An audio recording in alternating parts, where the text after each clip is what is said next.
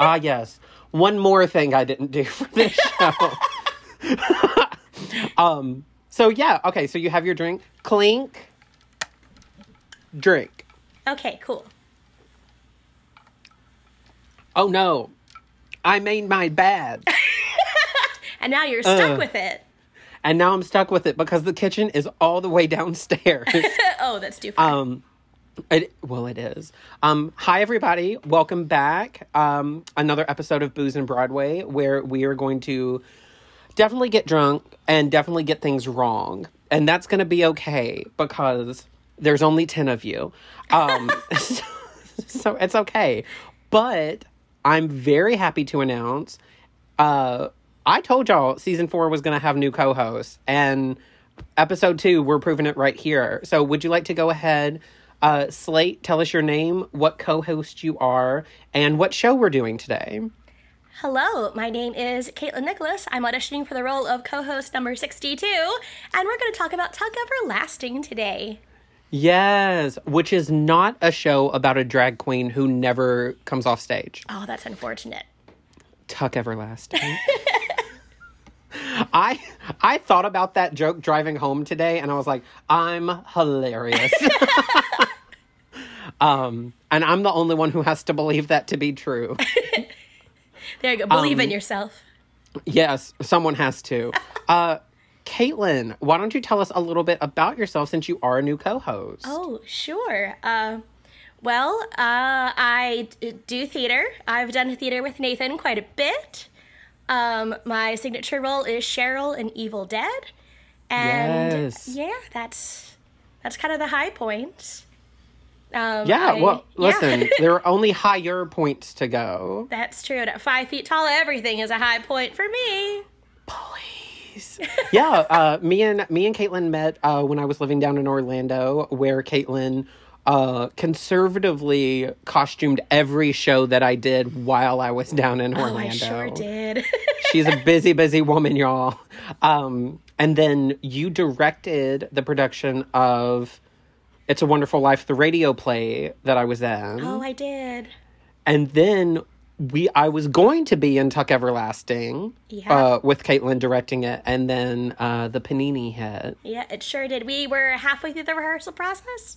We had just started kind of linking uh, songs and stuff it, together, and then they were like, uh, "We're gonna cancel rehearsals for two weeks," and uh, we're still waiting for the show to open. So that's about what happened.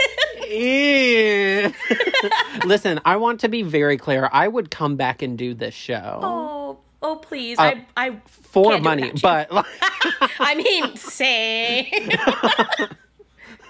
but yeah, I I was like, Caitlin was like, please come audition, and I like knew the movie, of course, Mm-hmm. and then I was like, I listened to the music, and I was like. This is a fucking good show. and she was like, Yes, yes, it is. it's just such Um, like a classic, like book musical, which you really haven't seen a lot of in a long time. No, it feels very. I think maybe because it's just set in a very like specific time Oh, period. it it feels like a golden age musical, but it.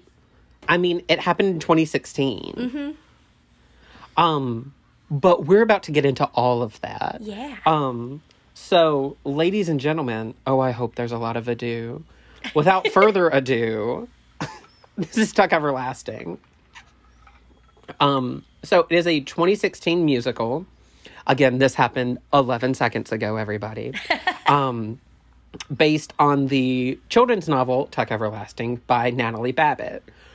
Yay! I did not know this had been turned into two movies. Really? I I, only knew- about the one with Rory Gilmore in it. Yes, that's the one I know. But apparently, it said two, and I Oh. was like, "I listen. Wikipedia is God, so I mean, that's true. I have to. I have to acknowledge it." um, the music is by Chris Miller with lyrics by Nathan Tysen and a book by Claudia Shear and Tim Federal. Federal. Federally? Something like that. I don't know. I've had one and a half alcohols already. There will never be an episode where I get everybody's name right. It just will not happen. Amazing. It won't. Um and then it was directed and choreographed by Casey Nicholaw, and y'all know her. she's like, y'all. She's a very close friend to all of us. um, but so they had an Atlanta tryout, um, in 2015, and then it was gonna be in Washington or Chicago. I think it was Washington. They were gonna have another out of town tryout, but they could not get a theater for it, which is wild. And it was gonna have the little redheaded girl from Stranger Things in it. Oh, I'd forgotten about that. Sadie Sink. Yeah. Yes. Yeah. Yes, yes, yes. Um, but they couldn't find a theater for it, so they went to Atlanta. Um, and then okay, so y'all get. I I don't know if y'all know this show. Y'all are, of course, about to learn about the show through the lens of a drunk gay man and a co-host who is trying their best to keep up. um, I love this show, and like every time I listen to it, and every time I watch a clip of it, I'm like, spoiler alert! It ran for 39 performances, It sure and I'm did. like, how? How did it not run longer? oh, I can tell you how. Well, okay. Are we getting into And that just as- later? Yeah, and actually, like a hot second. Um, so it opened on Broadway March 31st in 2016. Nope, sorry, that's when it began previews. And then on April 26th, 2016, which is half a month later. Yep. Um, and if y'all watch, you can go and watch the Atlanta tryout version on YouTube. There is also a slime tutorial somewhere of the Broadway version, so you can find both. Oh, for sure. They changed a lot, and half a month they changed a lot. Like, A lot Yeah, okay. of key story changes, a lot of key song changes. They put time in Act One for some reason for the Atlanta tryout, which I will never understand. That needed to be an Act Two reveal. That it doesn't make any sense to me. yes. Um, and then it closed on May 29th, 2016, again, after 39 performances. So the the two big things that I've read about the show closing was it was I can't find this quote and I've seen it everywhere until I was trying to like write this document and it made me so mad that I couldn't find it. But like very roughly it was a quote that like it's a fairy tale without Disney's name attached to it. Mm-hmm. and like people didn't want to come and watch it and I'm like but it was fucking good. it was deserved better. And then another thing I found about it closing before you can tell me like the real reason it closed because like I want to know is it was like it didn't have names attached to it. And I was like it had Terrence Mann, it had Carolee Carmello, it had Andrew Keenan Bolger in it. Like what what other name did you need? For real. Oh, that's that's kind of an insult to the actors that were in the original cast. Well, that's what I thought because at that point, Carolee Carmello, she was doing Finding Neverland and she left Finding Neverland to do this. And then when it closed, you know, like a month later, she just went back and finished the run of Finding Neverland. But I was like, what the fuck? And then uh, the uh, his name is escaping me. Uh, but Michael, the actor who played Angus Tuck, went right into Dear Evan Hansen to the original Broadway cast. Michael Park, yeah, he's Michael Park, thank you. Yeah, he went right into the original cast of Dear Evan Hansen. So like these are names. Yeah, and then Fred Applegate was in it, who uh like he's a he's a person that people know on Broadway. He was he was a Cogsworth in a national tour of Beauty and the Beast. And then Sarah Charles Lewis who plays Winnie Foster, y'all, we just did the casting for you. Um she had been Annie on Broadway. Yep. So it wasn't like these people came into this product And, or and Terrence project like Mann, Terrence Mann was the original Beast in Beauty and the Beast. He was in He was Les in Pippin? Mis. He was in Javert. He was also in one episode of 30 Rock playing Robert Ballard. please. But like that's what kills me. Like honestly, Terrence Mann, probably Terrence Mann alone for me would have been a name enough to get me to the theater, even though he is in like a fe- more featured role. But like Terrence Mann and Carolee Carmello, oh my gosh, like for real. that that checks both boxes for like names for me. But then you added like again, Andrew was in it, Michael Park was in it, like. And this was still fairly fresh after Newsies too, when you think about it. So like Andrew was had just kind of broken in on the scene and was like this young hot actor. So like, why was he not considered enough of a name? I mean, BroadwayWorld.com Right. had him doing the backstage vlogs, um, which it's very sad because if you watch the last episode of his behind the scenes vlog, it's them finding out the show was canceled. And they're all just kind of really bummed about it. It's very, very sad to watch. Uh, did not did not expect that when I was watching them the first time. Oh no. It's so sad. It's so sad. Oh my gosh. Okay, so wait, now why did why did they close? Like quote unquote. So, two primary reasons that really influenced their their early closure. The first one was Hamilton, because 2016 was the year that Hamilton premiered. Hamilton ruined everything. It sure as fuck did because everybody was like, "Oh That's my gosh, the hot ticket." Yep, yep. And Steve Martin came to Bright Star, okay? Like Steve Martin came and played his frickin' banjo at Bright Star and it still closed. So if Steve Martin couldn't save Bright Star, there was no way in God's green earth they were gonna save Tuck Everlasting from Hamilton. Oh no. And then to make it worse, so Tuck Everlasting is already one of those names that even if you're not much of like a book person, you're like, that's a book that I think I read in school. So that's one of those Yeah. shows that parents would go, you know, we've already taken the kids to see Lion King or whatever. But out Tuck Everlasting, like that's a kid's book. We'll go take the kids to see Tuck Everlasting.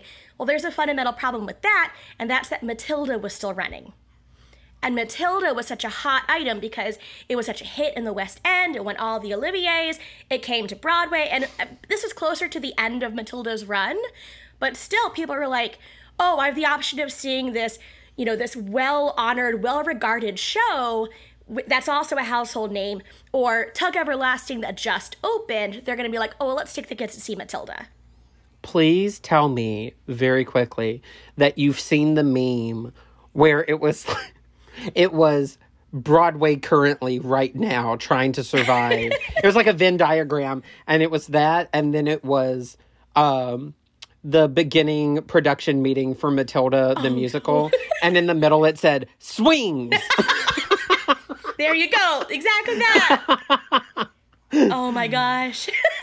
I think I have But yeah, no, but it makes sense. It, I mean, it. I hate, I hate thinking about again. If y'all can go watch one of, if y'all watch the Atlanta, uh, um, what is it? Bootleg. Tryout? If y'all watch Yeah. that, please take it with the biggest grain of sand because they do change a lot of it. Oh, they sure did. But like, I cannot think of that show and be like, it deserved so much. Like I think I and in capital letters on my Google Doc I wrote, "Where's the revival?"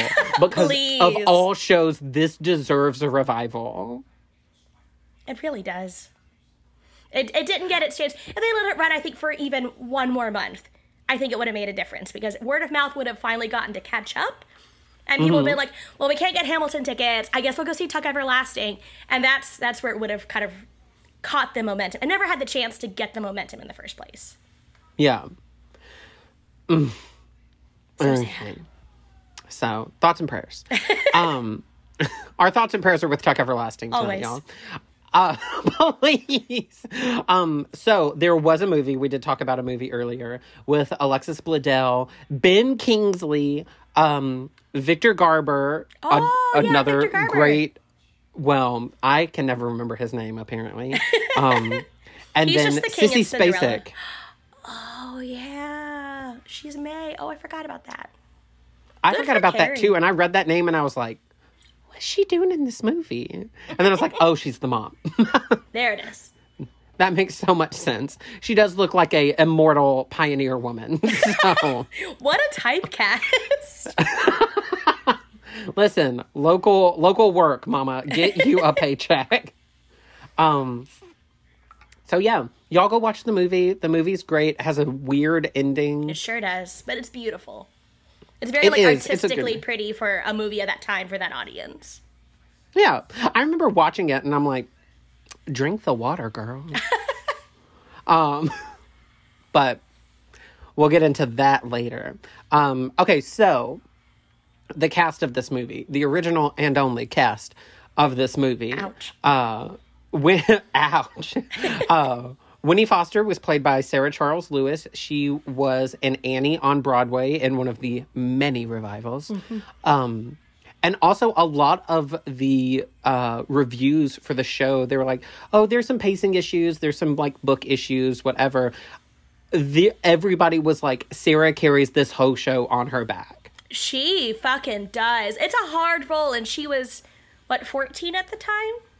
Yeah, And that, that oh, that's so difficult because she is in almost every scene, most of the numbers, and has such a strong emotional through line. And this girl made it look so easy.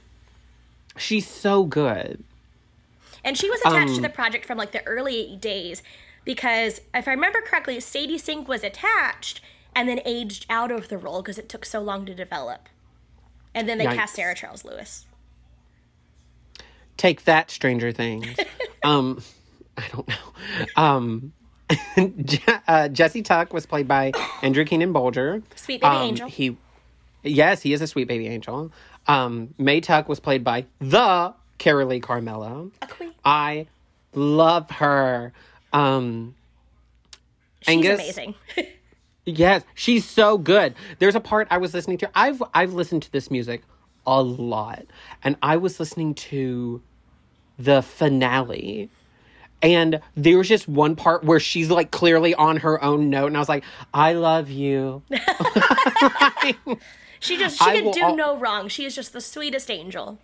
She is. She did this. She was uh, a Dolly on tour in Hello Dolly, and then she's the grandma in Finding Neverland, which is another highly underrated show that needed more time, a different lead, and um,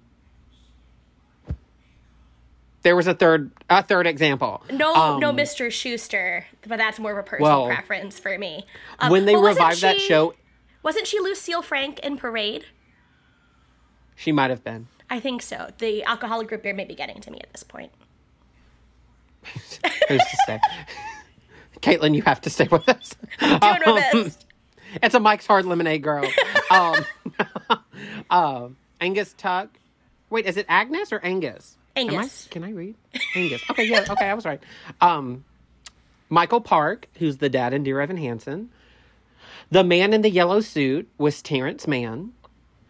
Constable Joe was Fred Applegate. Miles Tuck was Robert Lenzi. Hugo was Michael Wartella. Betsy Foster was Valerie Wright. And Nana uh, was fucking Cyrilda Mayberry. Yes, no, it was. Uh, is Pi- uh, Pippa Peartree. Peartree? Parathorn? I think it's Parathorn. Cool. I believe it. Um, so, Caitlin, the question I ask everybody is if it did not matter, even though I know your answer already, who would you be in this show? Oh gosh. Um, I mean, for real, Winnie Foster. I still played Yes. pretty young. I would I would say. Um, I talked about it when when this episode comes out. We talked about it in the last episode how young you play. really? Oh, oh, I love it. Yes. Oh, I'm excited. I do. Yes. I do play very young for my for my age. Um, I would play Winnie in a heartbeat. It's a fun role. It's got beautiful music, some great dialogue, great character work. Um, just just a fascinating character. But once I get to the point where I look my age, for sure May, just because, again, like a great, I'm choking, a great character. May is a great character. She's really interesting, and then her music is gorgeous. But like for sure, Winnie, for sure, Winnie. Yes, absolutely. I love it. So who would you play? Now you have to. Now, yeah, thank you. I was supposed to say now you have to ask me. um, that's how this works. Um, no, okay. So, I have multiple answers to this, and I'm going to shock everybody Oh boy. by not saying the mom because the mom is fucking amazing. But no, very out of left field for me. I want to play Miles in this show. Time is such a good song. It's so good. It's the the heartbreaker ballad in Act Two where you're like, I don't like this character, and then you sing his time, and you're like, I love him so much. You'd be so good at that part. You're like, I've just started to understand Miles, and if anybody hurts him, I, they have to go through me. Just that meme of Rosa Diaz from Brooklyn Nine Nine holding the puppy. Absolutely. Yes. You were that puppy. Yes. Um, I love Miles. I also at some point want to play all the male roles in this show. Like I could do without the dad, like whatever. He's like I get it.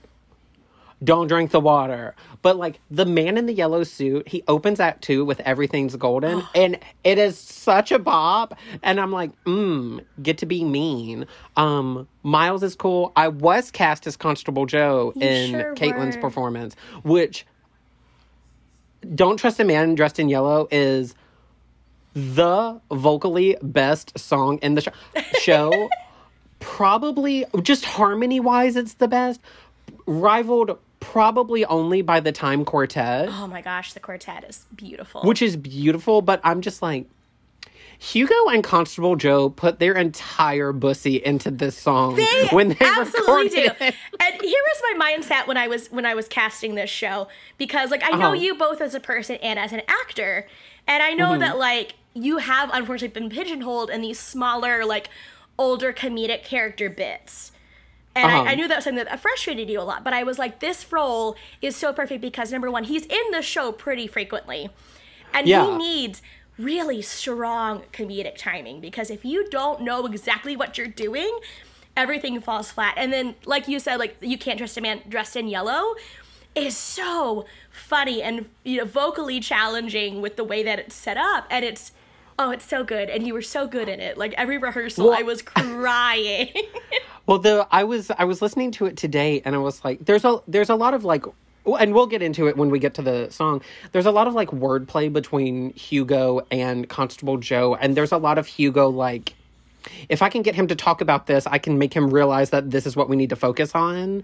And the song like like carnival people, and he's like, also carnival men can't be trusted. It's a lot of like Joe has to like Joe's not stupid, but Joe also has to play of like this was definitely my idea and nobody else's. Oh, Um, absolutely. Because he's not but- dumb is the thing, but he just is so like set in his ways. he is. But I remember y'all, I remember auditioning for this and I was like, I don't know who I'm gonna get. Like I'll of course like read whoever Caitlin wants me to read for. And I remember auditioning for Constable Joe and there's something he says right before the song starts and a man dressed in yellow and he's like The line is, I don't know, Hugo. I have the feeling that everything's going to fall apart like wet bread. And I remember, and y'all can't see this obviously, but I remember holding my hands up in front of me and just like, it looks like I was tearing up bread and letting it fall in front of me. And you laughed so hard that I was like, I am Constable Joe in this show. At, before the cast list came out, I was like, that was it. And I understand, I understood it absolutely 100%. oh, I remember that because it was just so perfect. You had this look on your face. Like I just not only that, Shane still quotes that every so often with your inflection, and does like the little Hmm. gesture. Like he does that as a bit now. So it I love good. it. It was it's a good time. It was a fun time. But yeah, I'd play any of the men in this show. It's a it's a it's such a good show. Um and on that, we're now going to talk about it and everybody's going to be like the show sucks. No. um but yeah, do you have anything else you want to say before we start the stumble through? Um, not not really sure. Other than that, like the costume design for the show is exquisite. Oh my gosh, I forgot. I'm so sorry. I forgot. Um the Tony noms. Yes. Because I do Tony noms and Tony Awards. It was nominated for one Just Tony, and it was nominated for Best Costumes for Greg Barnes. Yeah. Oh, because Greg Barnes, first of all, has such a strong aesthetic to his works, but Tuck Everlasting was just beautiful. His color work is phenomenal in Tuck Everlasting, and I just it, it's one of the the biggest. You look at it and you're like, this is this is a beautiful show to look at, and I feel like he was robbed, but he lost against Hamilton. So like. Also, a show that used color really nicely and had some great design elements, but like mm, the costumes for Tuck just so. Winnie's green dress is iconic. Yes. Well, let's talk about people who also should have gotten Tony noms from this show. Yes. Sarah should have gotten a Tony nom. Oh, absolutely. I'm sorry. She should have gotten one. She should have gotten one for Best Leading Actress and still lost to Cynthia Erivo from The Color Purple. Which Um, fair, but also like she should have been up there. Like she's up. I mean, if Daisy Egan could win a Tony for Secret Garden, Sarah should have won for, or at least been nominated for Tuck Everlasting. Yeah. Um, and then Carolee Carmello should have been nominated for Best Featured Actress and probably still lost to Renee Goldsberry. Yeah, Um, but the nomination. So the nomination is what we want. And honestly, I'm fine with j- that being the list. Also, I would have given them a best set design. yeah, set set was really strong. The finale ballet should have been, been nom- If they had an award for like best long form dance piece and a musical, Something super specific that the Tonys will definitely do. like a special award, like Casey Nicholaw, the finale ballet, which we have not seen a finale dream ballet in 84 years, but you're getting a Tony for it. Yes. Well, they did. Okay, so they did get um a Fred and Adele Astaire uh, award nomination for outstanding choreographer. Um Oh, that's good. and uh um yeah, for Casey Nicholaw and they also got the same uh, the Fred Fred and Adele Astaire award nomination for outstanding female dancer in a Broadway show show. Wow. Uh for Deanna Doyle who clearly was a dancer in Tuck Everlasting. um But she's What? not the first dancer that comes to mind for me because Jessica Lee Golden was the the Lavender Girl track in Tuck. I would have thought that she. Oh, see, have well, there you go. But mm, that's fine. Who knows? Oh, she might have been the Green Girl track where she plays uh, young adult Winnie in the ballet. Well, That see, there you been go. Caitlin knows far more about the tracks in the show before than I do. Um, I know my wet bread line. There we go. That, that- um, and I would have gotten a self nomination for a BroadwayWorld.com award. oh, absolutely. Um, so yeah, so um, with that, I'm so glad we. I totally forgot about the Tony noms. I'm so sorry, everybody. Um, so yeah, with that, and we've talked about who we're gonna be. We're gonna start our little stumble through. I'm gonna take a little bitty drink for me. Me too. Yes. Now, we're in the Broadhurst Theater, okay? And we're having a good time. I'm so tired of the Tuck Everlasting hate. And everybody's like, I didn't know the show existed. Y'all gotta stop screaming at me. Um, Caitlin, where do you like to sit when you're in a theater? Um, I'm gonna be honest. I don't care as long as there's not someone tall in front of me. Um, as long as I can see the stage at least a little bit, we're good. Caitlin, everywhere you sit is partial view. It's it's absolutely true. Now we just got to make sure that you get that partial view ticket uh, charge. There we go. and they're you're like, I'm sitting. They're like, you're sitting front row, and you're like, you don't understand. It will be partial view. um, no, perfect. I love it. Okay, so the lights are down. We've all gotten our little playbill, and okay, the one thing that I will say that I don't care for in Tuck Everlasting is there's a lot of dancing on stage when I feel that the moment that like on the top of the world there are like 84 dancers on stage Yeah, and I'm like so we're in a tree. like Did we have to have You know what I mean? dancers? right. Okay. So, sorry. We get like we get music. We get a little Daynana lead in from the ensemble which is beautiful. It is. And then we get this family. It's a mom and a dad and two sons, okay? Okay. And they are thirsty. Me. And they find this spring of water and they're like, "Oh my gosh, we can finally drink water." And then like one of them it's like it's 1803, right? It's like it's 18 something. Yeah. Yeah, it's 1803, so this is like late colonial, early Regency, so their clothes are indicating this as well. Yes, and they're like, "We are thirsty," and then the dad's like, "With the spring comes opportunity to the tucks," and they all drink the water. This is a secret tool we will use in about a minute and a half. Okay, so File that away for later. right.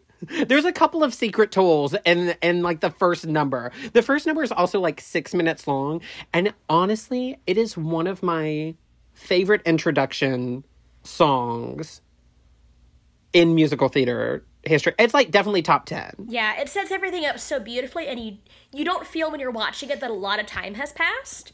Like it, it flows so beautifully. Yes.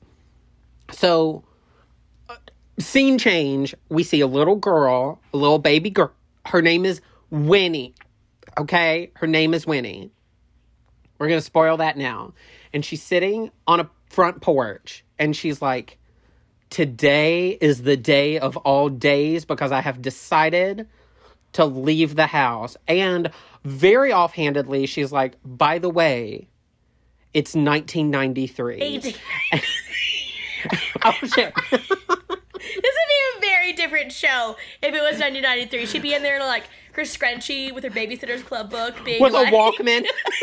very different music. I'm so sorry. I'm sorry. It is 1893, which is, if we can all do math, 90 years after the Tucks have drank their water. Okay? Again, we'll get back to it.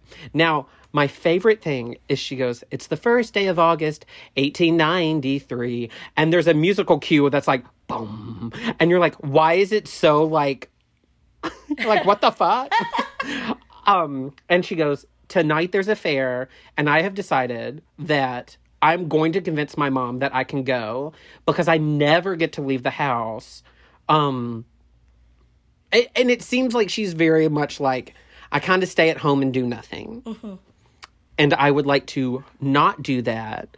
Um, so I'm going to go out into Tree Gap, New Hampshire because I cannot live like this forever. She's also wearing all black at this point. She's wearing this all black, kind of dowdy looking mourning dress, and she's carrying this beautiful green dress in her arms. And I, such such a, a nice little moment there with that little green dress. Yes. Now we cut to May. Yes. May Tuck. Now, May, you may recall, is the mom from the beginning, and she does not look a day over 1803. So she, she says, she says, today my boys are coming home. I cannot wait. It's gonna be, we're gonna be a family again. And she does one of the most mom things that I fucking love that they put this in the music. She goes, My boys will be home by the end of the day. I can't wait. I should wait. No, I'll meet them halfway. And she's like, I'm not going to bother them. I am going to bother them. I'm, I, I'll just meet them halfway. it's such a cute little fight that she has with herself of like, don't freak out, but I love my children. It's such a good like character Um, moment with her. It is. Um, and she says, I'm gonna get out of this cabin where literally the only thing that happens is we watch time pass. Um, because and she's like, I am also going to go to Tree Gap, New Hampshire, uh, because I cannot live like this forever. Her forever means a little something different. Um, Another basket tool that we'll have to use later. literally. So now we cut to the boys from the beginning, which is Miles and Jesse. They're coming off the train from somewhere else to visit. And they're like, oh my gosh, it's Tree Gap, New Hampshire. I wonder. A secret tool we'll use later. I wonder if anybody still knows me. Hmm? Hmm? Okay. So, and then Miles is like, I'll never know why this world chose me to live like this forever. My God. Do y'all get it yet? Okay. so, it's a little heavy handed, but I'll allow it. It, the singing Now- is so good, the music is so good. Like you, you don't, you just forgive it and move on. Yes, absolutely. now, we see a carnival man. Are you ready? This man is the man in the yellow suit. What a name. It's not the guy from Curious George. It is y'all. not. There are no monkeys in the show. There's not one monkey. Um, now this man comes out and he goes, I have come to this town with circus, not the greatest showman, and you might wonder, and this man is old. I'm gonna say like 80s. Yeah, definitely like. Well, this is 1893, so like maybe 60 was their current 80, but like definitely like oldish. Definitely creepy. I mean, any man with like long white hair, dressed all in banana yellow, is a little alarming to see. So Yes. yes. so he goes, You might wonder why I do this. Well, I'm not going to tell you until Act Two. Um, and he said, That's that's the lyrics. I'm reading them. And he says, I'm here to learn the secret, and I will knock on every door in Tree Gap, New Hampshire. I will say it every time I see it. Um, so that I can live like this forever. Foreshadowing. Okay, now we get all this like layering of like it's a very much like hopeful looking to the future from everybody's standpoint about like what Tree Gap, New Hampshire can bring for them. Now, listen, I will say it's been a while since I've watched the uh, bootleg of it. The slime tutorial. Slime, tutorial. and we are very thankful for them. We sure But- are. But if if you're a director and you miss out on this chance, and I'm sure you were going to because I was not part of this opening number that I can remember, or I at least was not there for that rehearsal. There's a part where everybody at once, because like May's at her house, Winnie's at her house, the boys are here, like everybody's on stage, and everybody goes, I feel it coming over me in Tree Gap, New Hampshire. I cannot imagine that there's a director out there who is brave enough to not have everybody whip their face to the audience when they're like, I feel it coming over me. Or like at least have them all take a step at once towards the audience. Cause it's just like this beautiful, like, so like, I don't know, it's so good. It's, it really, it's so it's good. so beautiful. It's just this intensity to it. And if I recall correctly from the slime tutorial, um, the leads are facing the audience, but all the dancers look up with their arms kind of outstretched. And it's such a beautiful, they kind of like lean forward again. Oh, it's just, it's beautiful. Y'all, again, I cannot recommend, even if you only listen to the music and don't watch the slime tutorial. And I'm going to tell you, you will probably get the really like j- meat of this show from the music. It's so good. Okay. And that's the opening number. And they're and they're all like, we're gonna live like this forever. Yep. Foreshadowing. Bum bum ba bum bum bum bum ba bum. Okay. Okay, so now I talk about scenes. Is that the Yes, please. Okay. I was like, there's a scene after this. I know it. So, so right after the opening number, we see Winnie Foster, the precious little girl from the opening number, and she is no longer a wearing sweet baby angel. a sweet baby angel. she is no longer wearing her black mourning dress. She is wearing this beautiful emerald green dress. It's trimmed with white lace. Like she has this gorgeous red hair, like a stunning moment. And she has her her mother and her elderly grandmother, and they're like little, you know, mm. Victorian rocking chairs. It's very Main Street USA, very precious. And she says, You can open your eyes. And they see her in the green dress, and the grandmother's like, Oh, you're so lovely. And the mother's like, Absolutely not. And we learn through this that Winnie's father had died rather unexpectedly uh, about a year or two before this. And in this time period, it was expected for the family to continue to to to publicly mourn for a death. So the mother is all in black, the grandmother is all in black. And so Winnie, even as this little girl, has been also been wearing all black for months. I think I think she says at one point that it's been like a year or something like that, but she's only worn black this whole time. And you get this sense that I, I'm trying to remember because I don't think they ever explicitly say how the father died, but it was definitely mm-hmm. sudden, definitely like an accident of some kind. And the mother is like, Nope, nope, you're not leaving the house. You are definitely not going to the fair and are going to put the black dress on before people start saying, Have you seen Winnie? She was wearing green today. So all of her hopes are immediately dashed. And the grandmother is kind of like, I like the green dress, but I'm also not going to like try Shut to talk up, over your mother. Poor Nana. so the, the mother leaves and Nana like dozes off in her rocking chair, starts knitting or whatever, and we, we get Winnie's inner monologue in her song.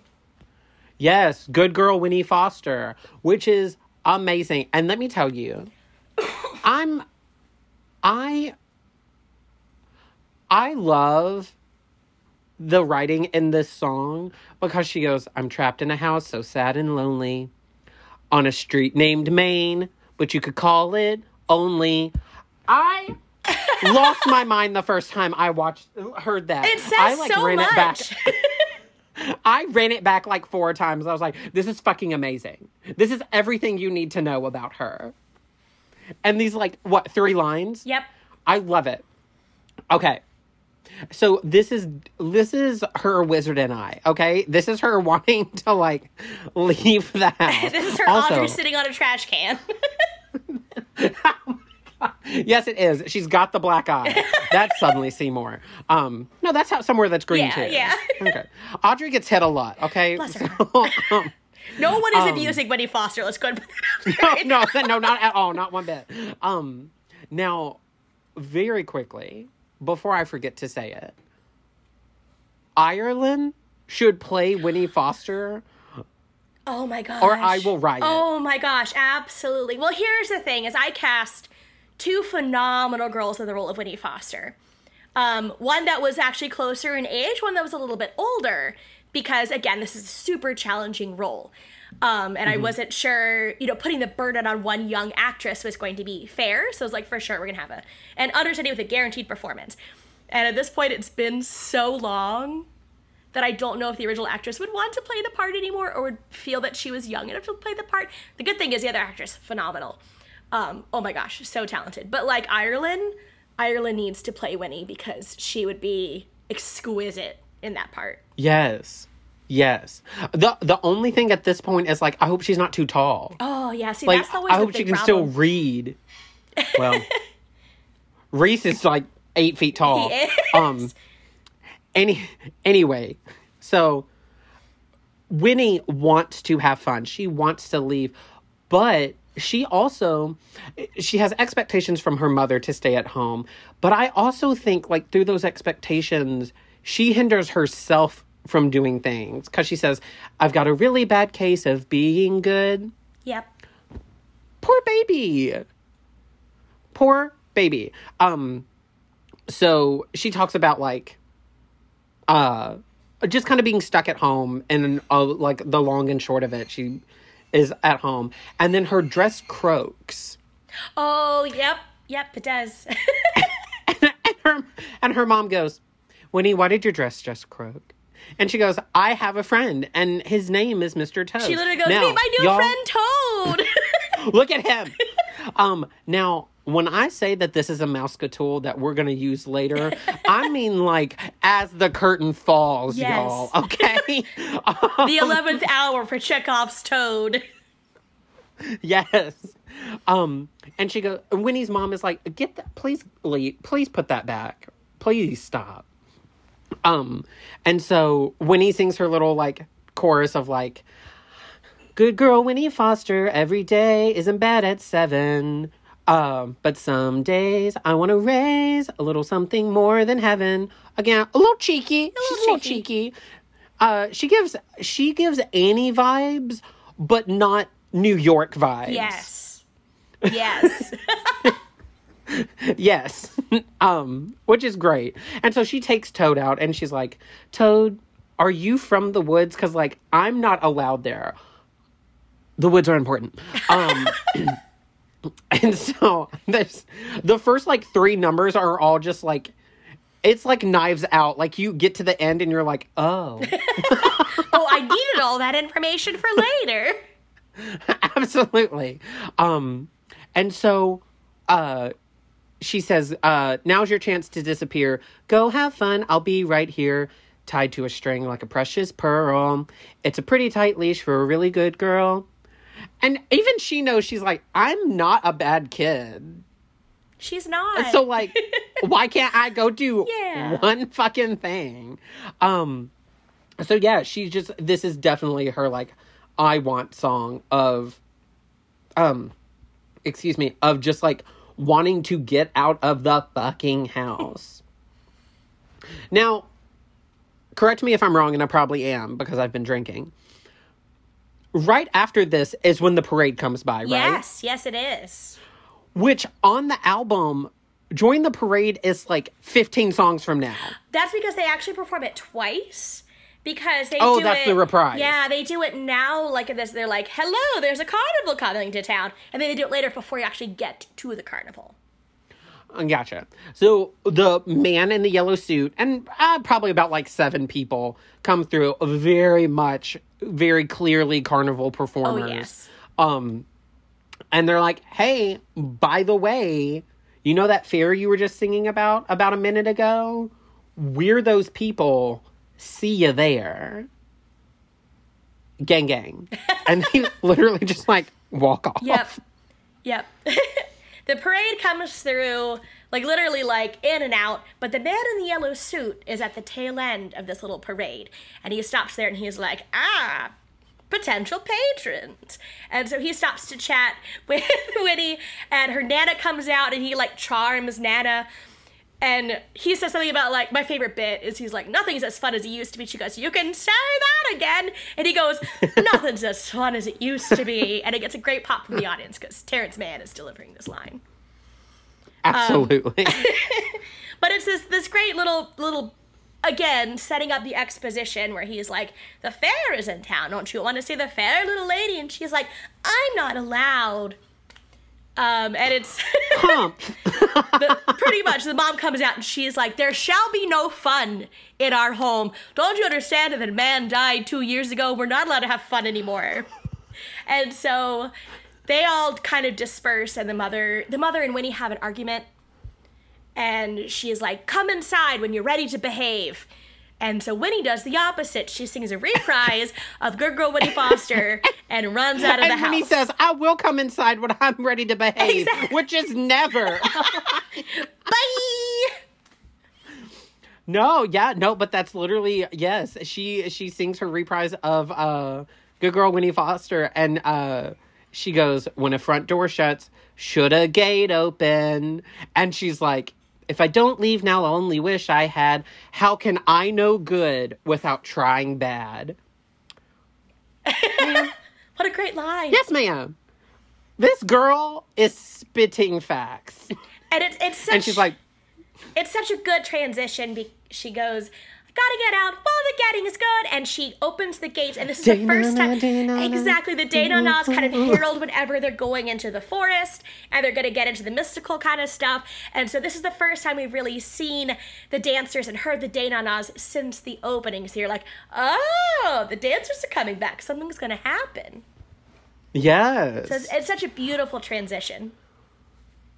Yes, and listen, fuck that mom. Fuck that Fuck mom. that mom. Like, I get that she's grieving, but like, can't you let your child go to a fair for one evening? That's literally all she's asking for. Yep. It's a reasonable request. Listen, Winnie is not out here asking to ride a horse. She is not out here asking to shoot a gun, and she is not out here asking for crack cocaine. Yeah. She wants to go see the one night only fair in town. And like, she didn't have an iPad to play on while she's sitting at home. She's been doing needlepoint, reading the same four books over and over again. Like, Not for like let her go out and you know eat some questionable cotton candy and play some rigged carnival games. Like, that's all she's got. right. I listen. At this point, you're either Team Mom or Team Winnie, and like y'all better pick your side. You better be Team Winnie. Listen. All right, so we go into the woods, Caitlin, We are in the woods. but woods. not into the woods. That's a different Anna show. the Woods, yeah, different different show entirely. Um, but this is when we get to see. We don't see we don't see May yet though. We just see this is when we meet Jesse. I should have brought my script with me. Why did I bring my script with me? I'll make Shane get my script for me. Um, so yeah, we see this is the moment where our two stories combine finally.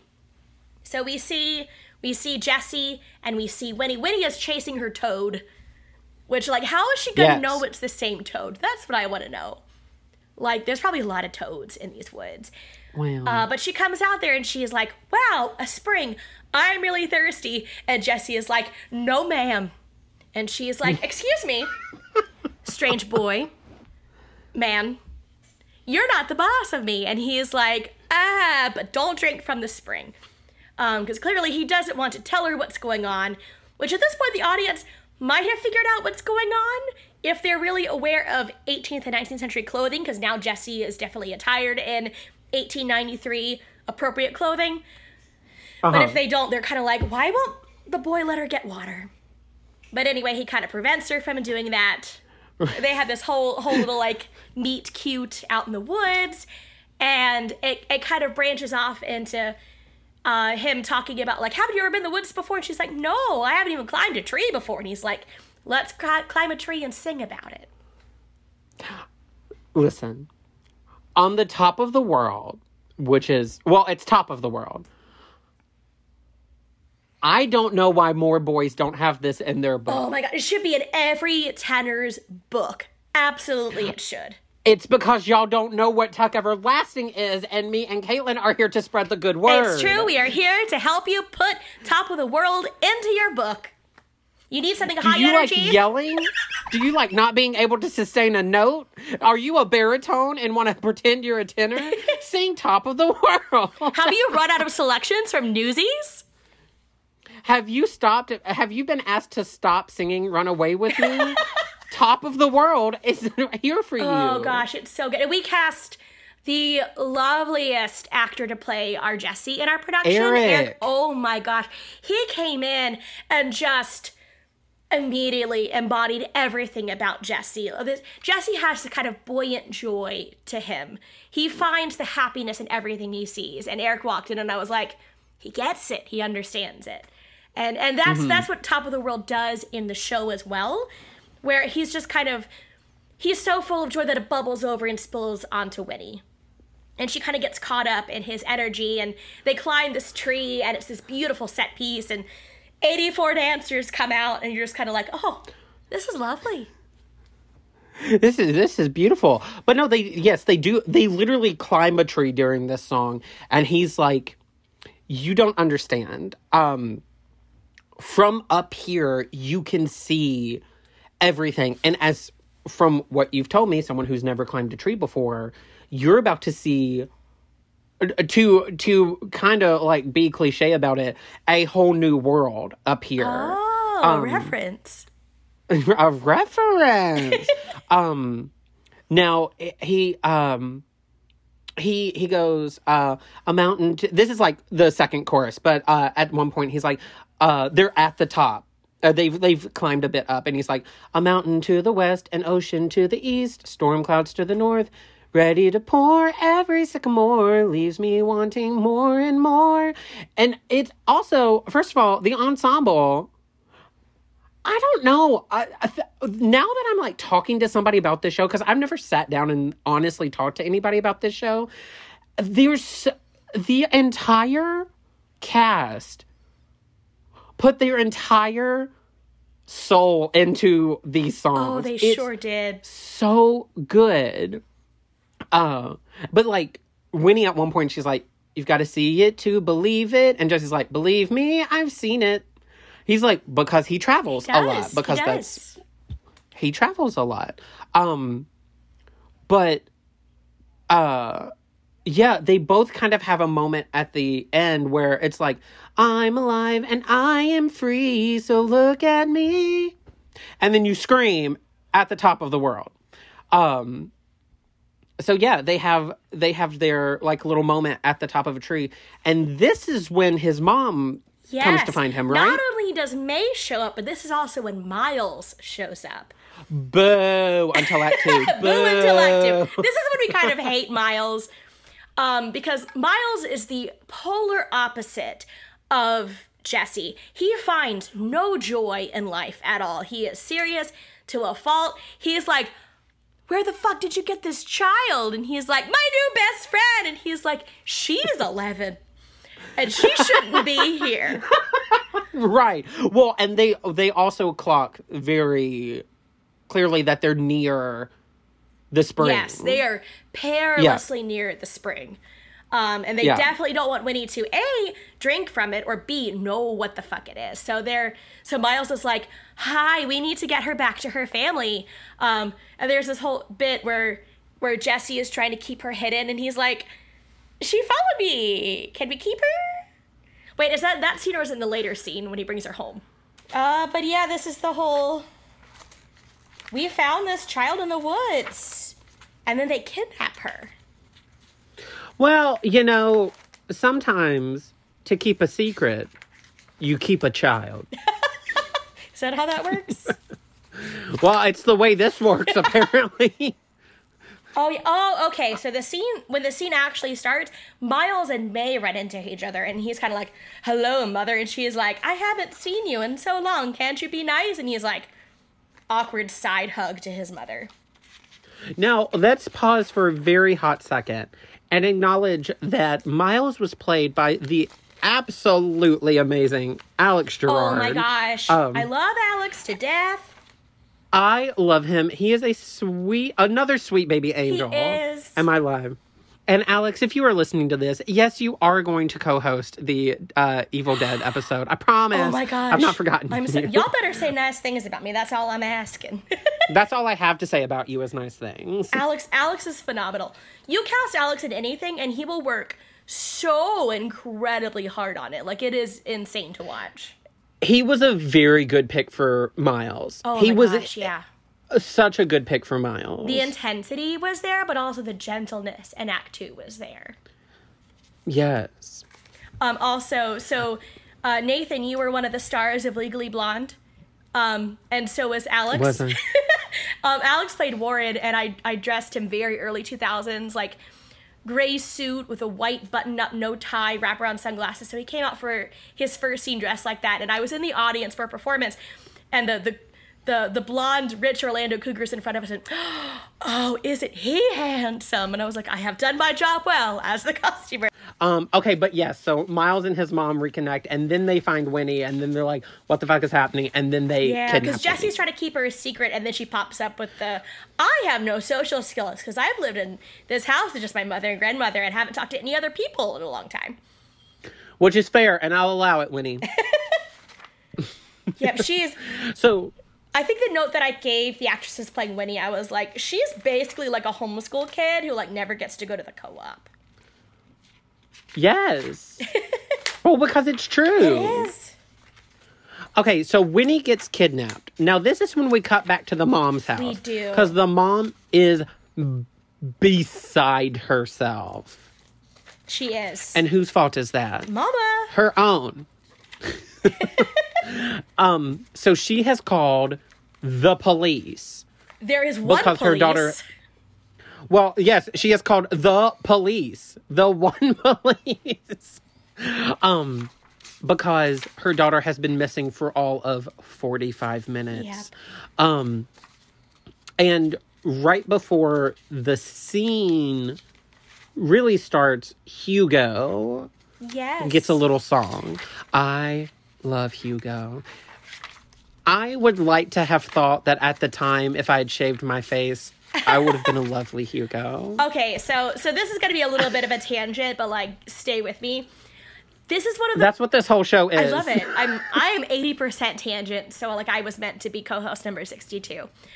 So one of the problems that I also think contributed to the difficulties that Tuck Everlasting was they cast Andrew Keenan Bolger, who was phenomenal, but at the time like mid to late 20s, opposite an actual 14 year old girl to play 14 A child. a child. and granted, Jesse's supposed to be 17, but he's of the like um Robert Pattinson, Edward Cullen 17, We're like, how long have you been 17?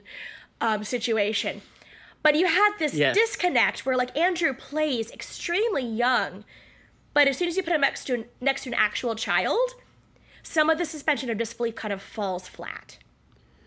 yeah. If they had cast a girl who is also, you know, early to mid 20s, but playing 14, it would have read better on stage. Or if they cast an actual 17 year old boy, it would have clicked better. So I think that if I had found an actress that had been in a more comparable age to you, it would have read better. But then I found Sure. a 16 year old and a 12 year old, and then people go,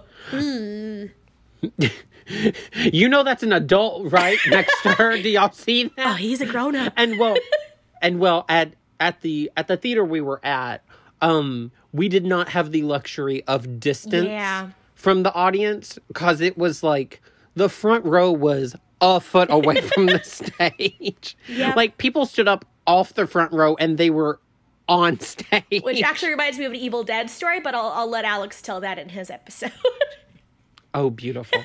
um, so yeah, Hugo comes out. Hugo is a little boy, and um, he is training to be the deputy with the constable He's who is so there. precious. He, uh, listen, Hugo is the definition of a sweet baby angel. Yes. And he comes out and he's like, This is a big day for me. A girl has gone missing in this small town, and I am going to help figure out how this works. But I don't know how it works. And he gets this little like song where uh, one of my favorite parts is like, um, What's this? Fresh tracks. Who? Uh, who's there? Relax. Footprints. Size nine. A clue. Yahoo! Nope. Those are mine. like because he's like literally turning in a circle. I love him. So he and he has this little book that he has. It's like this is how crimes work. This is what I'm supposed to look for. I'm gonna find this girl. And then Constable Joe, beautifully and um, humbly and nuancedly played by uh, Nathan Brown. Absolutely. Um, I'm living my delusion. um, is uh, he comes out and he's like, Hugo, you've got to fucking pay attention. Um, so like, you can come in here with me, but like, keep your mouth closed. Look for things that you might need to look for, but like, I'll like basic, very, a very much like I'll show you how this is done kind of moment. Um, we also find out, and this is one of my one of the few stories I have of this production that Hugo is Constable Joe's son. Yes. Okay, so Layers. I what'd you say? Layers. Layers to the Layers. story. So we were in rehearsal for this show, and I came in, and I was like, I was like, Caitlin, I like, I will do this show. I will make this work for you, but like, I can really only do Constable Joe. Like, I'll come at, like, I promise, I'll, I'll, I'll like do it. And so it was a Constable Joe rehearsal, and I came in and I met. So like, my Hugo was played by a guy named Nathan too, Yeah, right? I'm Nathaniel. Nathaniel. Mm-hmm. Okay, sorry. Um, and I came in and we were talking about it, and Caitlin was asking me all these questions, and we were like answering them together about like what our relationship was and blah blah blah. And Nathaniel said something very offhand, and he was like, "Oh yeah, like as my dad, like you do this, blah blah blah." And I look at Caitlin and I go, "He's my son," and she's like, "Nathan, please, you've got to read the script." Oh my gosh, I don't remember that. And I was like, "I'm sorry, I'm sorry." it fit though. That that fits because because Nathaniel also came in like very prepared, ready to go. Like, and then you came in like, what? I knew the song. You did. I knew the Which song, Which honestly is most I- of the battle right there. but it Yes. fits for Constable Joe and Hugo's relationship. It really does. It was it was great. He was so lovely. Oh, I he's loved adorable. I love him. Um so yeah, so they go in and they talk to the mom about where Winnie possibly could have gone. And the mother is like, I haven't seen her. I'm so afraid. And the grandmother is like, something's going on. The big thing she says is about the melody. If you hear a melody in the woods, follow that sound. Um, because we we every so often we hear this little do do do do do do kind of melody, and it's a music box. And uh, there's actually a bit in the first scene with the man with the yellow suit where they hear that, and the grandmother's like, "I've heard that melody since I was a little girl. This is another Mascatool that we're going to use again later." And uh, she tells the the constable, "If you hear the melody, follow that tune." And he is like, "Thank you, senile old lady." And then they, they leave the house, and Hugo finishes his song from there. yes, he's very excited um about like where where Winnie could have gone and he's he's so ready for it. Um and then at the end he's like singing and singing and singing and Constable Joe's like, "Hugo, get a clue and let's get on with it." And Hugo's like to himself he's like, "Will you make deputy?" He's so cute. Also, another Hugo song has his own dreams. does. That's another song that should be in more rep books than it is. Because it's a Yeah. very cute character piece. It's pretty short and quick. Like it's it's a great It's song. It's a really good song for younger obviously younger boys Yes. but like it'd be a i would i would cast somebody in a minute for Leaf Coneybear if they brought in uh hugo's first case Oh, oh my gosh, absolutely. That's very much Leaf Coneybear vibes. yes yeah. So, guys, we're here to help you with your audition. Chip you know, all the Tolentino, too. I can see you 13 year olds who are Chip. listening to episode 62. all right. So, yes, uh, Miles has, not Miles, uh, Angus has been asleep since the beginning the of this show. show. Again, Uh, a dream. so May comes running in like, "We have a crisis. We have a crisis. We don't know what to do." And he's like, "What kind of crisis?" And Winnie's like, "Hello, I'm the crisis." And uh, No, girl, me. they generally don't know what to do. And apparently, this is the first time in 90 years that anyone has run into them, which I find really interesting. Um, but they're just very confused. But we do find out when she says her name, Angus is like, Oh, your great grandfather and I used to go fishing. Which, I mean, that's kind of a revelation right there. Um, right. Like, we, like, we all know, but we, it has not been confirmed yet. Yeah, yeah. It's the first moment we were like, Hang on, are they immortal? Now, wait a minute. Did Um, these people age? Or And and Angus is so cute because once he once he's awake enough to figure out what's happening, his first response is to go fishing. To which May is like, "What? What the fuck?" And he goes, "We have a guest. We need a meal," and just runs out of the house with his fishing pole. They're like, "Okay, we'll handle the crisis." great, thanks, Dad. Perfect. Okay, perfect. um, but this is when we get into an exposition song, and this is when we're finally starting to explain exactly what happened. Yes, we get the story of the Tucks, and thankfully May takes the reins on this. She does. And she's like- And she's like, "Once upon a time." Well, that sounds dumb. Should I even start this right now? And she's like, "Uh, she's like, you've got to hold on just for a second. I have never told this to anybody, and what I don't want." Is for you to go running into town and telling everybody. So I've got to be very careful with how I tell you this story. And Jesse's like, I fell out of a tree and I didn't die. And she's like, okay, perfect. Um, so they tell a story about how they, you know, were traveling through the woods and they found a clearing and they were like very tired. They were very thirsty. So they, um, decided to camp for the night. And, uh, Miles says, well, it wasn't just the four of us. There was the cat and the horse too, and they are a very important part of this story. So, uh, uh, they in the morning they woke up and they went to they went to the spring where that the same spring that we've been seeing this entire show, and uh, Miles no, Jesse says, you know, everybody drink from the spring except for the whores. And Jesse's like, yeah, you can lead a horse to water. And May is like, I think she knows the phrase.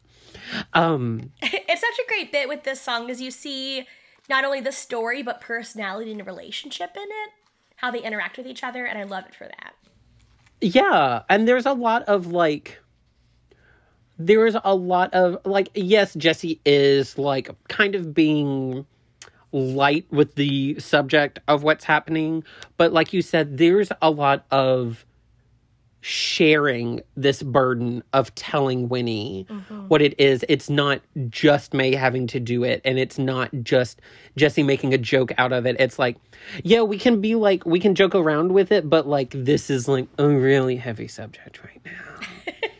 um, because uh, months and years went by, and then the horse died at 25, but the cat was still alive. And they were like, we weren't changing, we weren't growing. We had no way of knowing that like the the spring water made them immortal. Like we finally like get confirmation that like they don't die. Um and the town began to like notice and so they were like yeet skirt goodbye. Let's go live in the woods. Literally um and so they've decided to keep that secret from everybody by living a very private life. And it's it's kind of like you mentioned before like the cullens like the boy like the mom and the dad live in the woods alone and it seems like nobody bothers them. Um but the boys kind of like travel enough to not be stuck in one space so that they no one really notices that they age or do, or don't age. There's actually a whole fan theory that Crutchy in the musical Newsies is actually just Jesse Tuck. Boo. I mean, fascinating, but like, mm, no. I love it. Um, but yes, that is literally the story of the Tucks. It's also like it's a it's this fun patter song, and they're overlapping each other and harmonizing in spots. But it ends with Miles just very simply saying, "Once upon a time we drank from your spring, and now we'll never die." I don't think we've said this. Winnie's family owns the woods.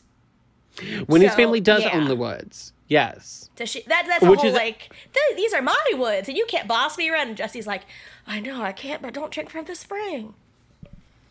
I will karate chop you in the throat. Do not go over near that water. Uh, Um, also, Okay. right after the song, she's kind of like, sounds fake, but okay.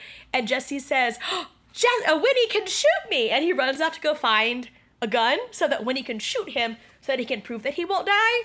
And what happens instead is Angus walks back in and Jesse accidentally shoots him. And he's just kind of like, oh, damn it. And Winnie's like, you just shot your father. But he didn't die, baby. He sure did it. He sure did it. Okay, let's all take this a step farther because the immortality wasn't enough. One of the Je- one of the Tuck boys is gay. Like we need to play it that way at least once because that would fucking be hilarious. That would be really Like- interesting. Like I mean there have to be rewrites and I'll rewrite it. Like There it's fine. I'll do it. I'll Cast take that burden. rewrite it. But please. Who am I, Lin Manuel Miranda? Um, That's just what I was thinking. please. Um, but yeah, so we see that Angus does not die after Jesse shoots him. Um, and so they kind of all disperse. Angus goes off to do dad stuff, and Maya's like, "Hey, that dress you're wearing looks very uncomfortable. Let's go find you some clothes in the attic." So Jesse and Miles are left alone with each other, and it's very tense. These boys, I mean, they're they're already like you know that they have very opposite personalities, but there's a line in here where Miles says, Easy to say when you've never looked out for anyone but yourself. And Jesse says, That's what you think of me? And Miles says, Who says I think of you? And it's just such kind of Okay, like a- Miles is the gay one. honestly, that's what I was thinking. But like, oof. Oof, what a big oof. Who says scene. I think of you? I would have if I had been in the audience and I had never listened to this show, I would have screamed right there.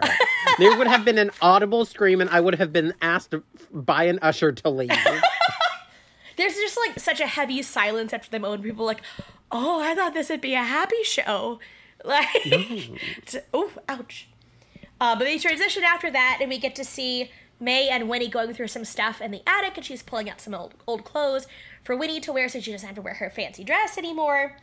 And Winnie finds this beautiful dress, and she's like, "Oh, what is this?" And May's like, "Oh, I was wearing that the day that I, you know, that Angus proposed to me."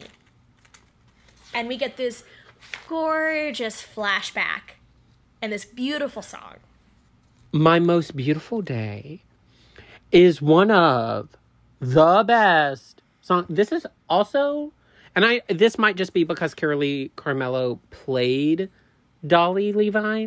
This is a beautiful Dolly Levi audition Oh piece. Oh my gosh, yes. This gives me before the parade passes by, but also like her uh, Dolly's relationship with her like uh husband who's passed away. Like this is it's such a good song. So also, uh, I've been told I'm too young to play the baker's wife in Into the Woods, but if I ever do get old enough to look like I could play the baker's wife in Into the Woods, I'm going to use this as my audition piece. Yes, absolutely. um, I'll allow it. Uh, Thank you. yeah. So May sings about how every grown woman who stands at a mirror remembers her one beautiful day, a day of. Um, a day past her prime and knows the date and the time she looked most exquisite, and she will revisit that day. May you are immortal, but go off. Um, Oh, that's kind of the whole point. Is she's like that? This is kind of setting up for Angus's Act Two song as well. um, which we'll get to that later. But That's she's- true. This is like you're gonna have that one shining moment where you're like, this is the day that I felt the most beautiful, that I had the most precious memories of, and it's the fact that it's the day that Angus proposed. Like, I just I love it. I love May and I will protect her with my entire life. Oh my um, but yeah, she sings about the day that Angus proposed for her. Um, and uh and and she sings to Winnie. She's like, "Winnie, you prepare for that day too. Uh for your most beautiful day for the rest of your life." A kind of this this hasn't been presented to Winnie yet, but I think this is May's telling her like don't drink the water. Yeah. Like just prepare for your most beautiful day and just like when that happens it ha- it will have happened. Um and this is I mean you can read this as a sad song in like May's head, but I mean to me it's just like very hopeful and like it's just a nice memory that she has. And i mean this does come in later between her and angus. Like there are some like not like there's no like hatred towards them but there's just definitely some like Tension. we're immortal and like we're here with each other forever. Yeah. and so like there's kind of like the hey do you still like me? Or do you are we just together because we're immortal Yeah, yeah. um kind of vibe going on. But also um yeah i i know i haven't had my most beautiful day yet um and i know you haven't either so Wait, do you want to hear something Um, that's like super sad? oh god okay If COVID hadn't canceled our run of Tuck Everlasting, Shane was going to propose during the final performance during Curtain Call. please He was going to get everybody involved and make sure y'all knew about it. The cast party afterwards would have been our engagement party. Like, Please. like, and you know that like Sarah Louise would have made sure that like somebody was playing "My Most Beautiful Day" when he came out. Like, it I would have been been, singing it. i would have been singing it um, so just so not asked i would not have been asked like that music would have started and i would have just started singing Listen, I wouldn't have had it any other way. absolutely because i cannot let a moment not be about me um I'm getting proposed to, and you just like step in in between us, just like I my time to somehow have Sarah Louise's May dress on. Every young woman. I would have been like, yes, this I- seems appropriate. right, absolutely. Because I am the Jenna Maroney to your Liz Lemon. Oh my god, absolutely. yes.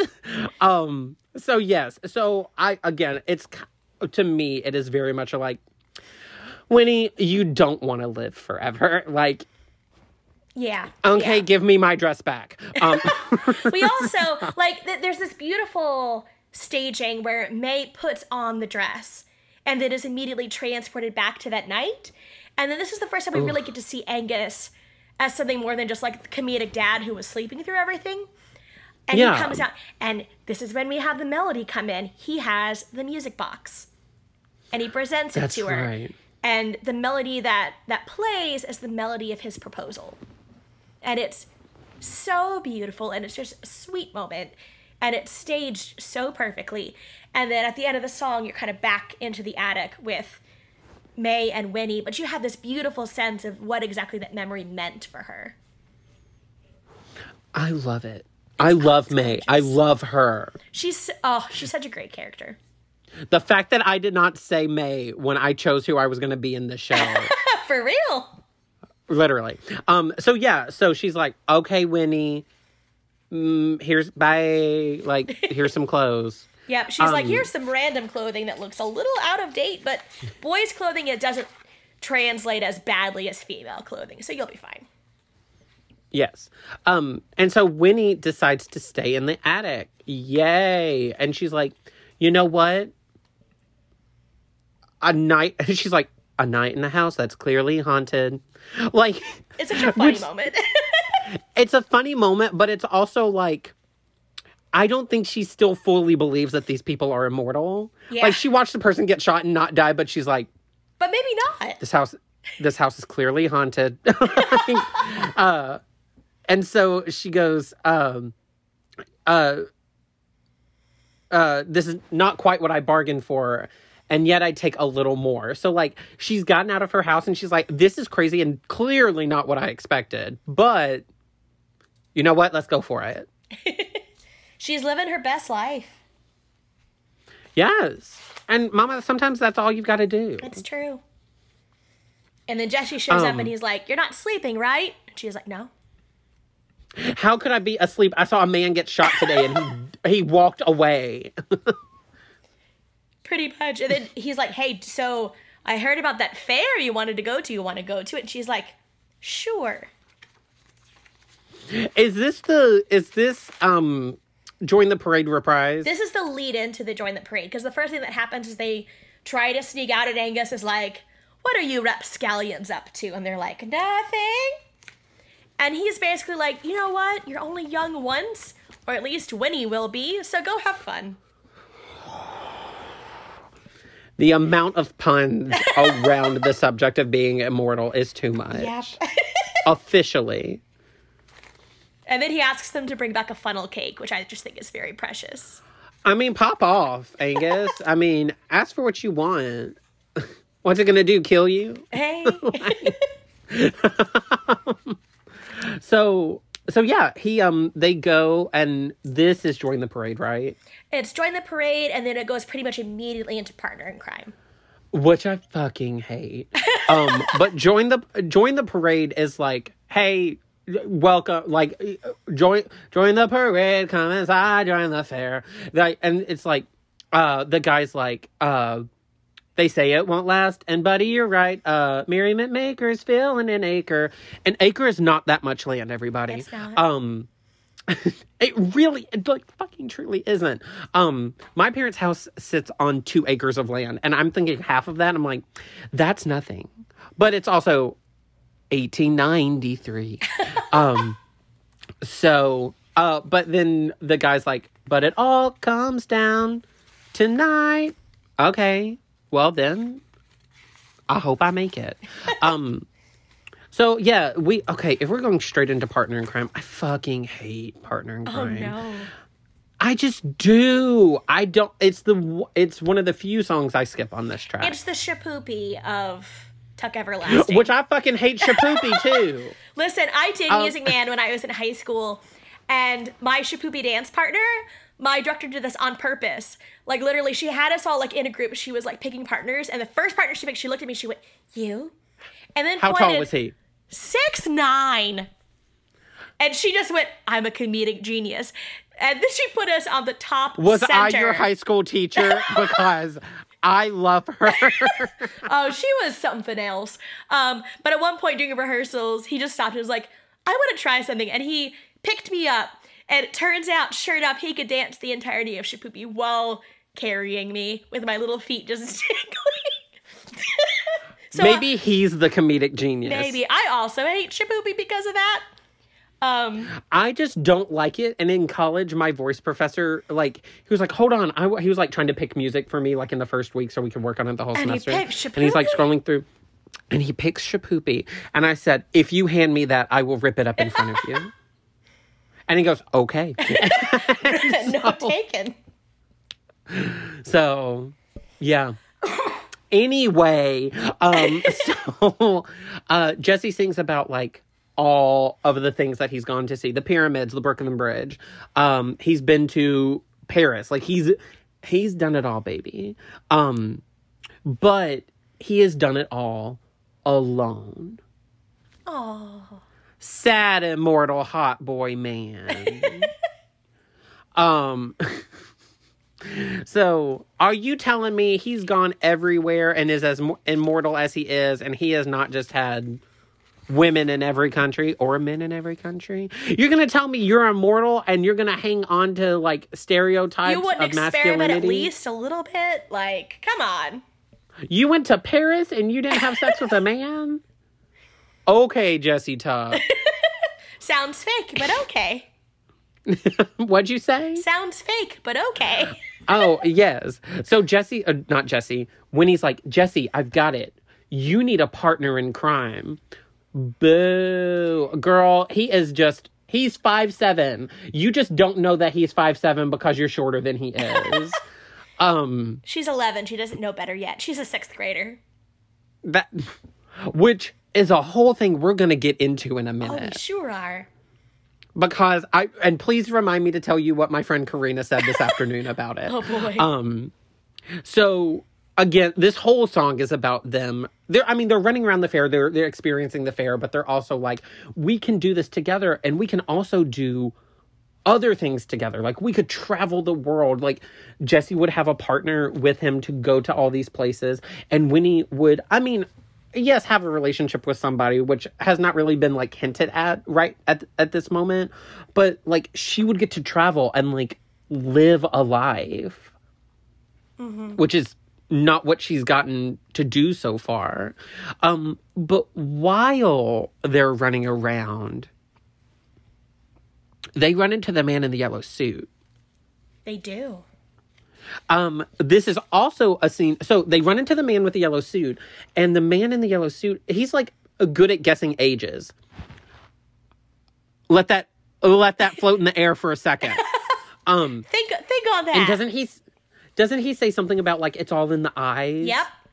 It's all Yeah. And and Jesse thinks that this is a personal challenge, but I just think it's a personal character flaw because he's like, "Ha! No one ever guesses my age." Which is uh, uh, honestly a game I also play. Uh, no one ever gets my age correctly. Um, but literally, the man in the yellow suit goes, "It's all in the eyes," and then freezes because he looks Jesse in the eyes and goes, "Oh fuck, you're old." And Jesse goes, Oh, I fucked up. And so Winnie is like, ah, we should leave now. And let me also add that Winnie is doing one of my favorite tropes where she has her like braid tucked under her newsboy cap so no one knows she's a girl now. Oh, that's right. Yeah, and the man in the yellow suit very quickly figures out like, oh, shenanigans are afoot. Because he's like, oh, this 17 year old doesn't look 17. He seems much older. Oh, he might know about the water. And then he looks at this young man in the newsboy cap and goes, oh, you're the little girl from earlier. And like hands her a doll. And she's like, I want to leave now. And the man in the yellow suit is like, oh, we need to catch them. And they cause a diversion. They both run away. And the man is like, drats, foiled again. And I would have gotten away with it wasn't for these meddling kids. Right. And but the also Hugo and Constable Joe Yes. run in and see them and the Hugo's like it's them and Constable Joe's like where's the funnel cake? like Priorities. and, and also, like I like, need to know. Hugo is like familiar with Winnie. Like, I think it's implied that they know each other from like school or something, which is like the one thing Winnie is allowed to do is probably school. But like he, he at least knows Winnie. Winnie knows who he is, so he kind of is like personally invested because it is kind of like a you know rock your shit a little bit like when a, a someone that you know gets kidnapped and he's like oh there she is and his dad's like my carnival games literally.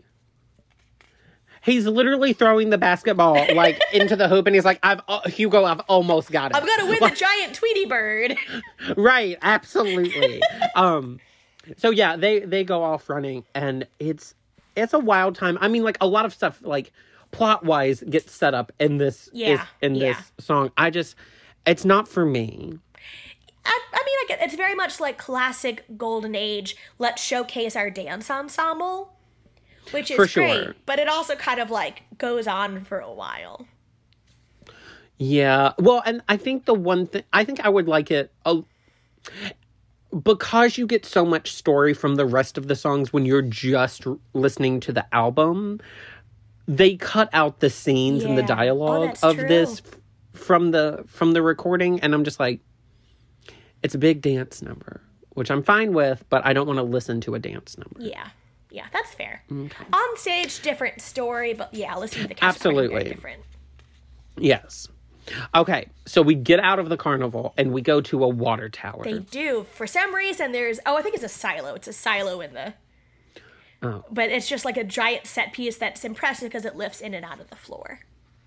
can you believe They had the budget. yes they did they did not recoup the budget in 39 didn't. performances though Sure it didn't. Uh, but there's this sweet moment where Jesse and Winnie are sitting on the silo together and they're kind of like, wow, I'm so glad we escaped. And this is when we lead into uh, a song that Jesse sings to Winnie. And it's one of the things where you go, this is sweet. And you think about it and go, hold on.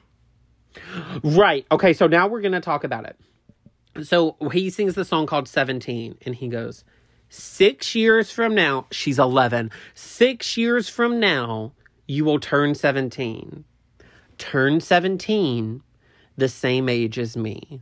Okay, let's hard stop right there. Because while you are physically 17, sir, you are. Old. Okay, wait, he was 17. Yes, he was 17 90 years ago. So he's at least. What? 107. Is that the number? I'm like that TikTok. I'm like that TikTok grandma. 110. What? Holy yes. So, okay, Jesse, you are 107. Now, I was talking to, this is what I wanted to tell you. Karina, y'all know Karina from the show. We were talking before we recorded uh, this afternoon, and I was like, I don't know. Like, you know, when I was younger, I was like, girl, why don't you? And like, get the boy. But now I'm just like, that's creepy because you're 107 Yeah. and she's 17. And like, yes, you are technically 17, but like, the man in the yellow suit saw it. Like, you have lived a lifetime. yeah. You know what I mean? And Karina goes, Age is just a number. and I said, So is 911. Oh my gosh. It's it's such a, a weird moment because if you just think of it on the surface level, you're like, this is very sweet.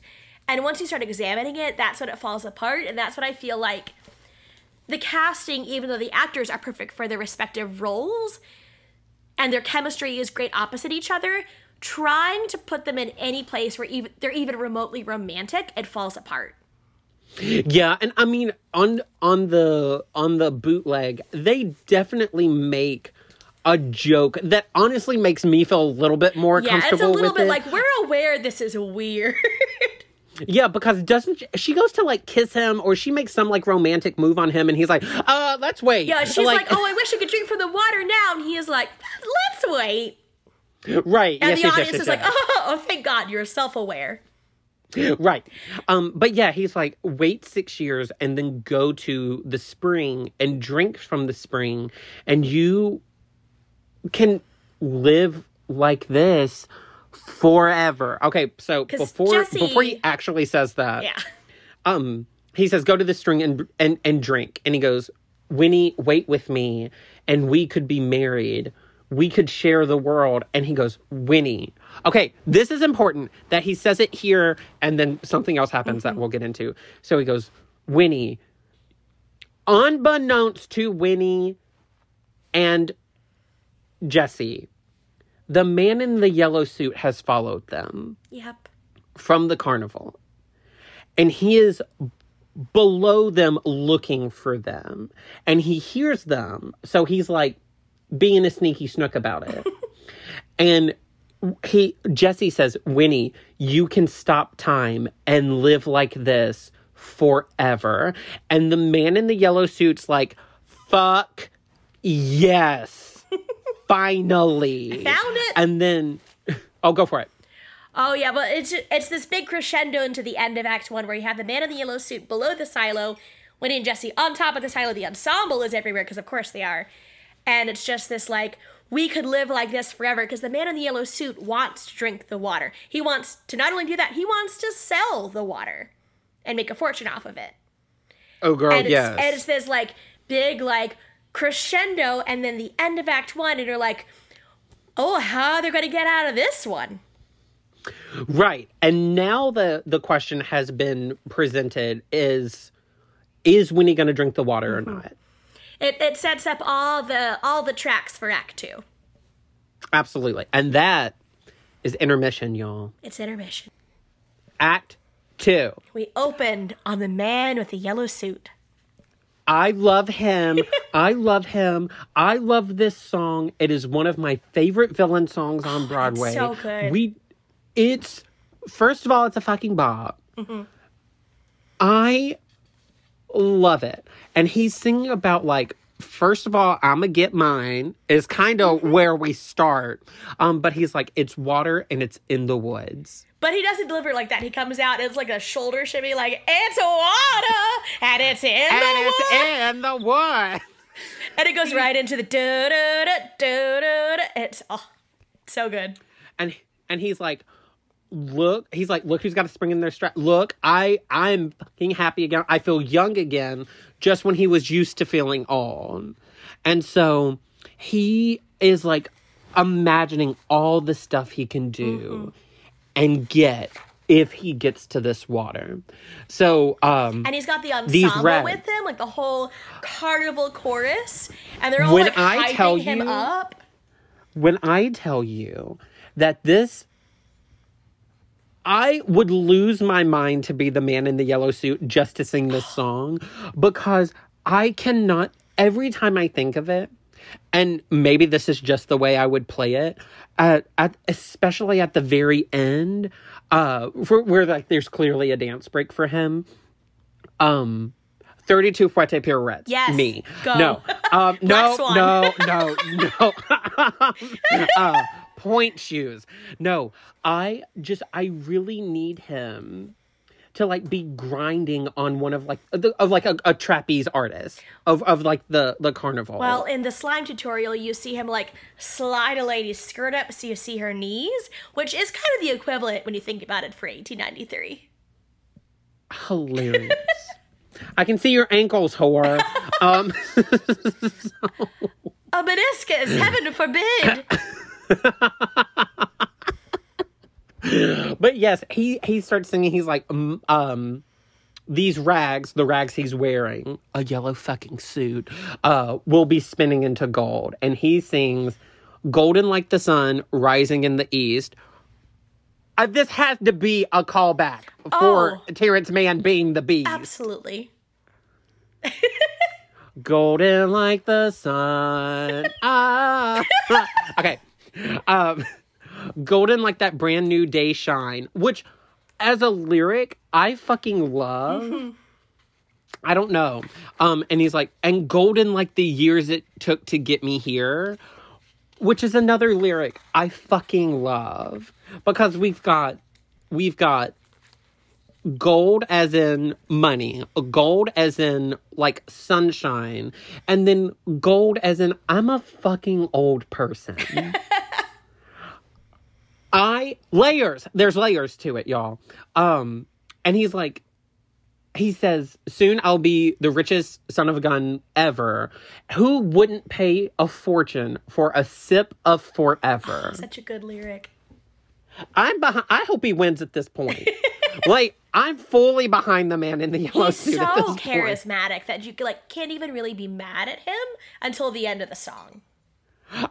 I was about to say there is no point as of yet in this show with the man in the yellow suit other than him being like a creepy old guy which like old people aren't creepy assholes um they've just lived longer than you um he hasn't really done anything where it's like okay he also wants to live forever Because, like, when you Like- think about it, the Victorian era carnival is already just creepy as is.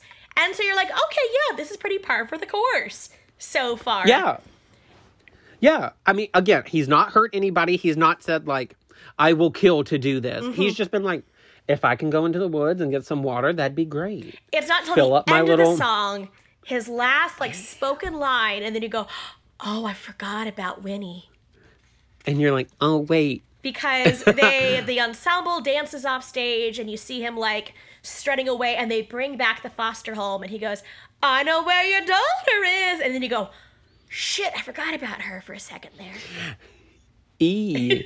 um, and there's there's a there's a part at the end um where he's repeating like golden like the sun, golden like my suit, golden like this uh, brand new day shine. And there's a part where it's like uh everything's golden and like the cor- the the carnival slash ensemble is kind of like hyping him up at this, but there's a there's a there's a line delivery de- delivery that he has and if you he does it great, obviously, because he's Terrence Mann, and it was probably for a recording. And I'm sure he did this at least once on stage.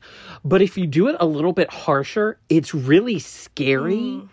Um, because he's like, soon everything, uh, everything's golden, and he, I, he says it to the the carnies, uh, where he's like, say it, Yeah. and you're like, oh shit, okay, sorry, everything's golden.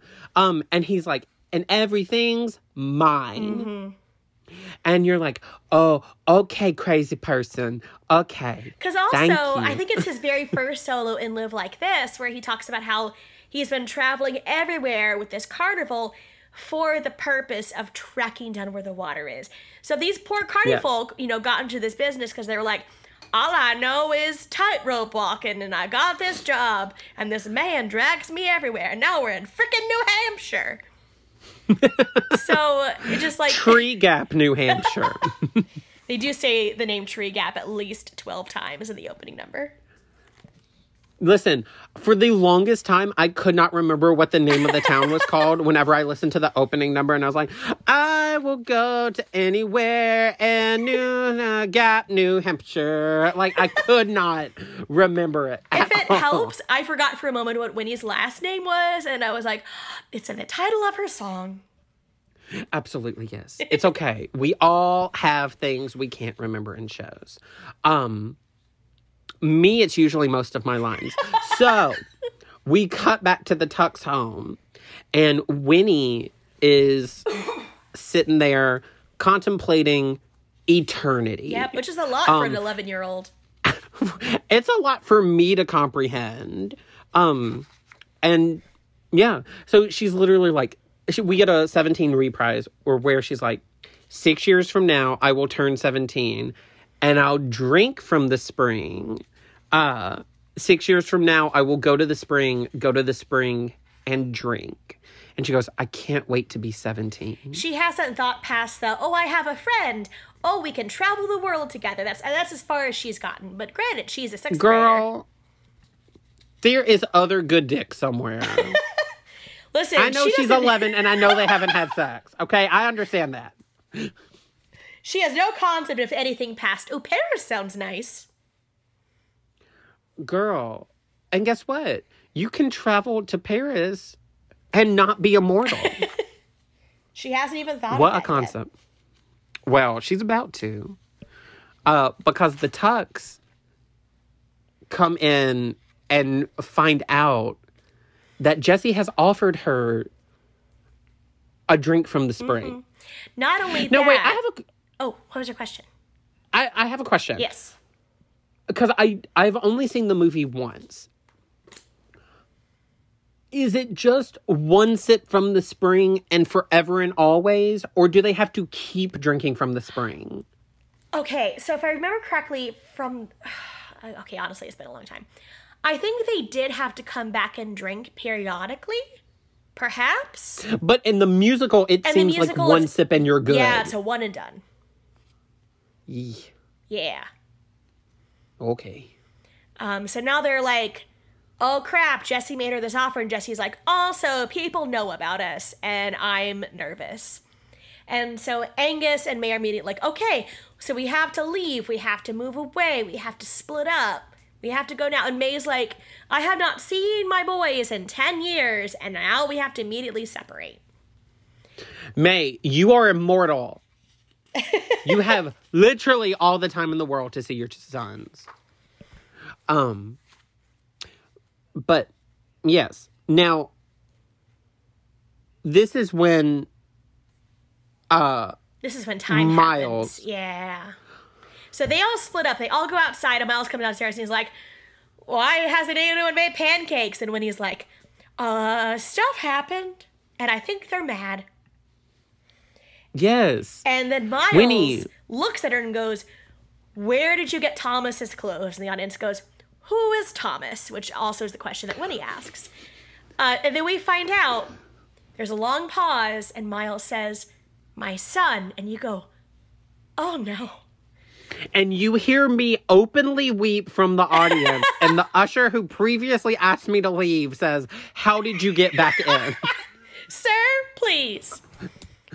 Sir, you must leave. Carolee is very scared for her safety.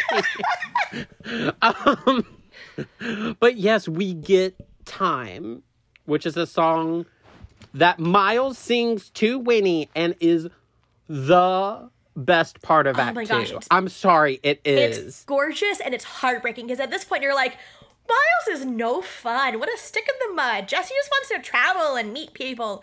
And Miles is all over there like, uh, I'm super sad and super angry about everything. And now you find out why he is so sad and so jaded. And you find out he has lost everything good in his life because of the water and because he's immortal.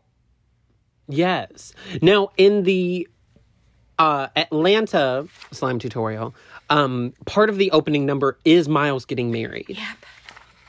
which I'm glad they took out because now this is way more of a shock value. Mm-hmm.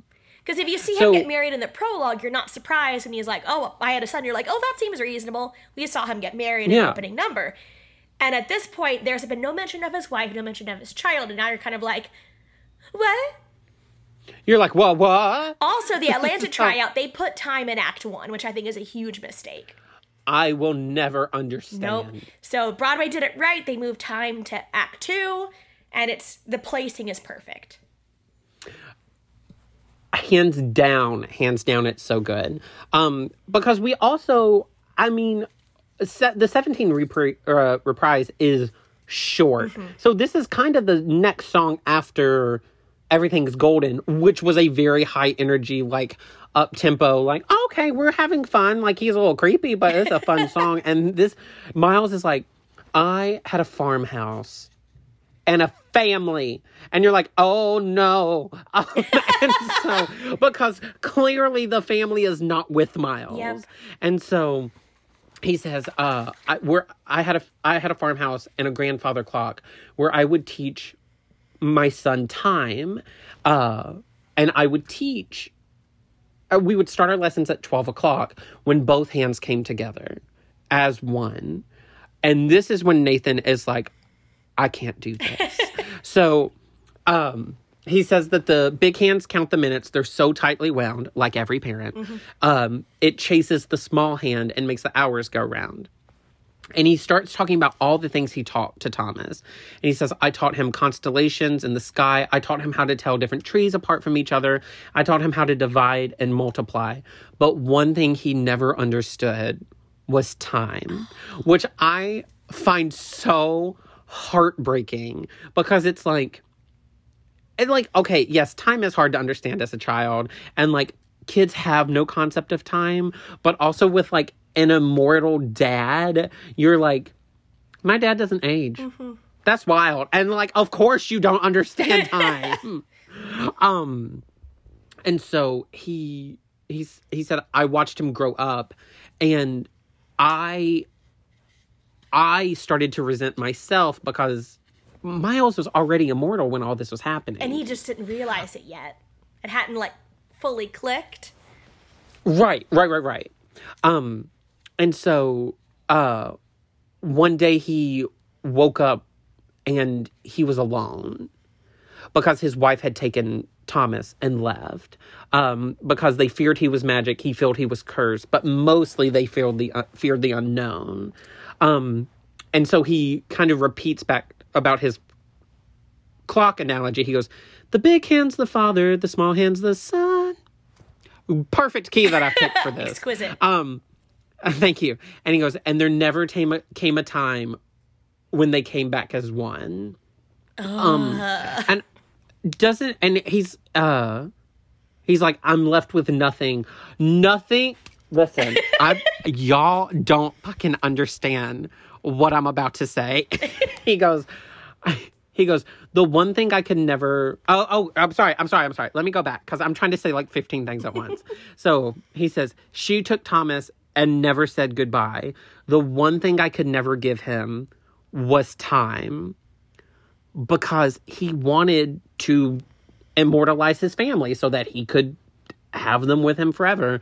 Um, and he goes, and now I'm left with nothing. I'm gonna fucking scream. Nothing but time. He's facing an eternity without them. I again would have to be asked to leave this theater. Profusely weeping. Um, and so, yes, absolutely.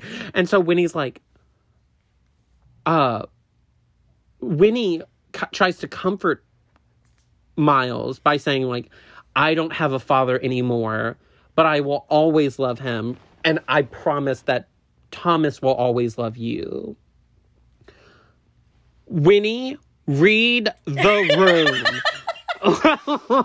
It's a very intense moment. And let me also add that the original Broadway production, um, because they leaned so heavily into the dance and ballet aspects of this show, they had dancers playing Miles and his wife Rose and his son Thomas in the background during this number. So when he, he sung about, you know, she took Thomas and never said goodbye, you watched the wife walking him out off stage and this little boy like turning around and looking at him and just, ugh, tears. It's so good. It is such a good song, oh. and again, a very good song to put in someone's book for like a Such serious good ballad. ballad. And oh, Alex was so good at this number. I never got to hear him sing it. Oh, really? Oh, he was so good. And because we had fewer people people in our ensemble, I didn't have like the full like ballet in the background, but I did have one of the girls in the ensemble kind of act as Rose, and I had them dance together at one point, and like had her Hmm. go off stage. everything. It's- It was, oh, it was so sad. I love it. Um, so after this, she's like, "He's gonna love you." Okay, fucking didn't ask you. Winnie. Strange child I just we, met. right. We cut to Winnie's house. No, the not foster yet. home. Do we cut to the Oh, house? I'm sorry. No, we go to Time Quartet. Oh my god, that's right. Oh my god, that's right. Because now we go to the outside of the Tuck home, and now we get Angus and May talking.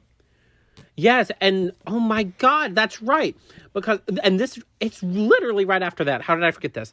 Um because we've been drinking. There Um, it is. but the the um this is kind of when all the marriage stuff gets brought up and he's like she's like we just are kind of here together and he's like hey i love you Ev- every day i love you thank you angus for finally doing one fucking thing The bare minimum. Also, we we've talked a lot about some of the lovely people in our production. Sarah Louise, our May Tuck. i adore oh her Oh my gosh. Like she started singing in the audition and I was like, "Oh. Oh, okay, I'm going to cry right now." Just such such a warmth and such a presence and just instant chemistry with every single person she was on stage with and just yeah absolutely phenomenal. And and this quartet just wrecks me in the best way possible. yes it's so good Because you've got you've got Angus and May singing about how oh I'm doing your part because you talk about the songs. No, no, no, please go for it. Go for it.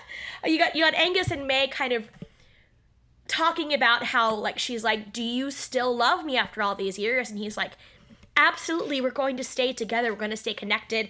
Um, you have Jesse singing about Winnie needs to be protected.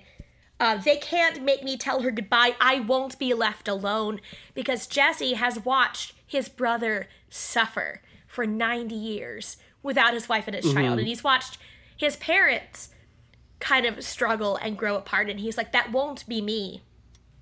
If I'm going to have somebody, we're going to stay together. And then you have Miles singing Time, I was left alone. And I'm just like, the usher is carrying me out of the theater. I am inconsolable. There, and there's a part of the quartet where it's like time, even infinite, still must have life in it. Yeah, such a good line. Y'all, how did this not run longer on Broadway? For real. I will fight Hamilton's cast myself in the streets. I will lose. Can I fight them one by one? Sure. Uh, I get five minute rest in between each ensemble member. there you go. Um, but yes, it's so, it's so good. It's so good. Um, now we're back at the Winnie house foster home. yes, because now the man in the yellow suit is in the Foster's parlor. Boo. Major boo. And he's basically like, I have something you want, which is your child, and I'll give her back to you for a price. So now we're getting into the antagonist situation. We're like, Yes, oh, sure. he's not a nice man. Um, this also has my favorite line in the show, where uh, Nana, Nana sees right through the man in the yellow suit. The mother's like, "How how much do you want? I'll write you a check." And the grandmother's like, "Fuck this man." Um, and she says, "It's blackmail. It's what it is." And the man in the yellow suit says, "Never too old to flirt, are you, Granny? Like my suit?" And she goes, "You are an evil banana." And like ten minutes of a Yes. Such a good line. we take a second intermission for Nana's line. Such a good bit. Such a great bit. No, wait, isn't this now he now the price that we end up paying for Winnie to come back is the deed to the woods. That is correct. Because he knows because like we talked about earlier, Winnie's family owns the woods. He now realizes that the spring is somewhere in the woods, and if he owns it, he can just freely roam and find mm-hmm. it. Now, right after he gets the deed to the woods, don't Hugo and Constable Joe pop in? Oh, they sure do. Yes, because he's like, hey, and, and as as as oblivious. Well, I mean, we don't see a lot of Constable Joe and Hugo looking for Winnie, but in the times that we have seen, as oblivious as Constable Joe kind of does seem to the situation, he's like, hey, what the fuck is happening in here at this house on this day? Nana says Because he's like, sold "Why did you give you-" and he's like, oh, Yes, and he's like, I'm sorry, what, huh, now? yep, yep. And Hugo was instantly like, oh, something has gone on. It takes Joe longer to catch on, but Joe was like, something fishy's happening here. Right. Yay, Joe finally joined the party. We are three fourths of the way through the show, and Joe's like, I think something odd is happening. he's definitely that Jenna Maroney moment where he's he's like, "Let me get there."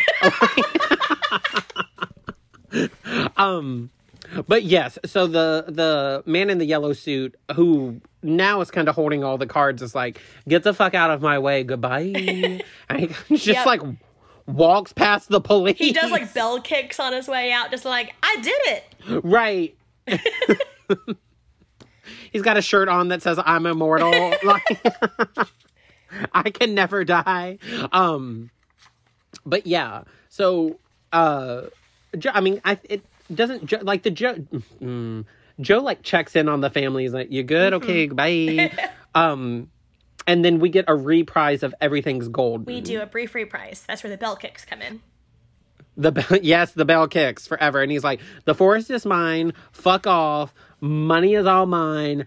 Uh, goodbye." and he like literally, literally just like trails off into the woods, and he's immediately followed by Hugo and Constable Joe. This is a lo- there is a way to turn this into a solo. I'm sure this is a lovely comedic piece to oh, put in your book. So book. funny. Um, this is you can't trust a man dressed in yellow, and he- like Hugo and Constable Joe are following him, and Hugo goes, Hugo goes, look at him go. I'd hate to let him get too far ahead, and Joe's like, well, a fellow dressed in yellow isn't going to be hard, too hard to track, which is so nice. And then Hugo. This whole this whole show is a fucking joke. It is. And I mean that in the best way possible. Because Hugo's like, it isn't a nice yellow. And Hugo Constable Joe goes, Hugo, there is no such thing as a nice yellow. Which is hilarious. and then the line that clinched my audition for Constable Joe goes, I don't know, Hugo. I got a bad feeling it's all gonna come apart like wet bread. Which is such a funny visual. It's so funny. Um, so he, he and then we start singing a song about like you can't trust people who dr- wear yellow because only scoundrels and rogues and vagabonds wear uh yellow. a man who is fondest um, of suits that are jaundiced.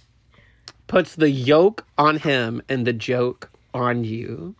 Um, and he goes, uh, and uh, Joe says he must be com- compensating, and Hugo goes, also fabricating. And he goes, Hugo, if he didn't like the fabric, he would have never bought the suit.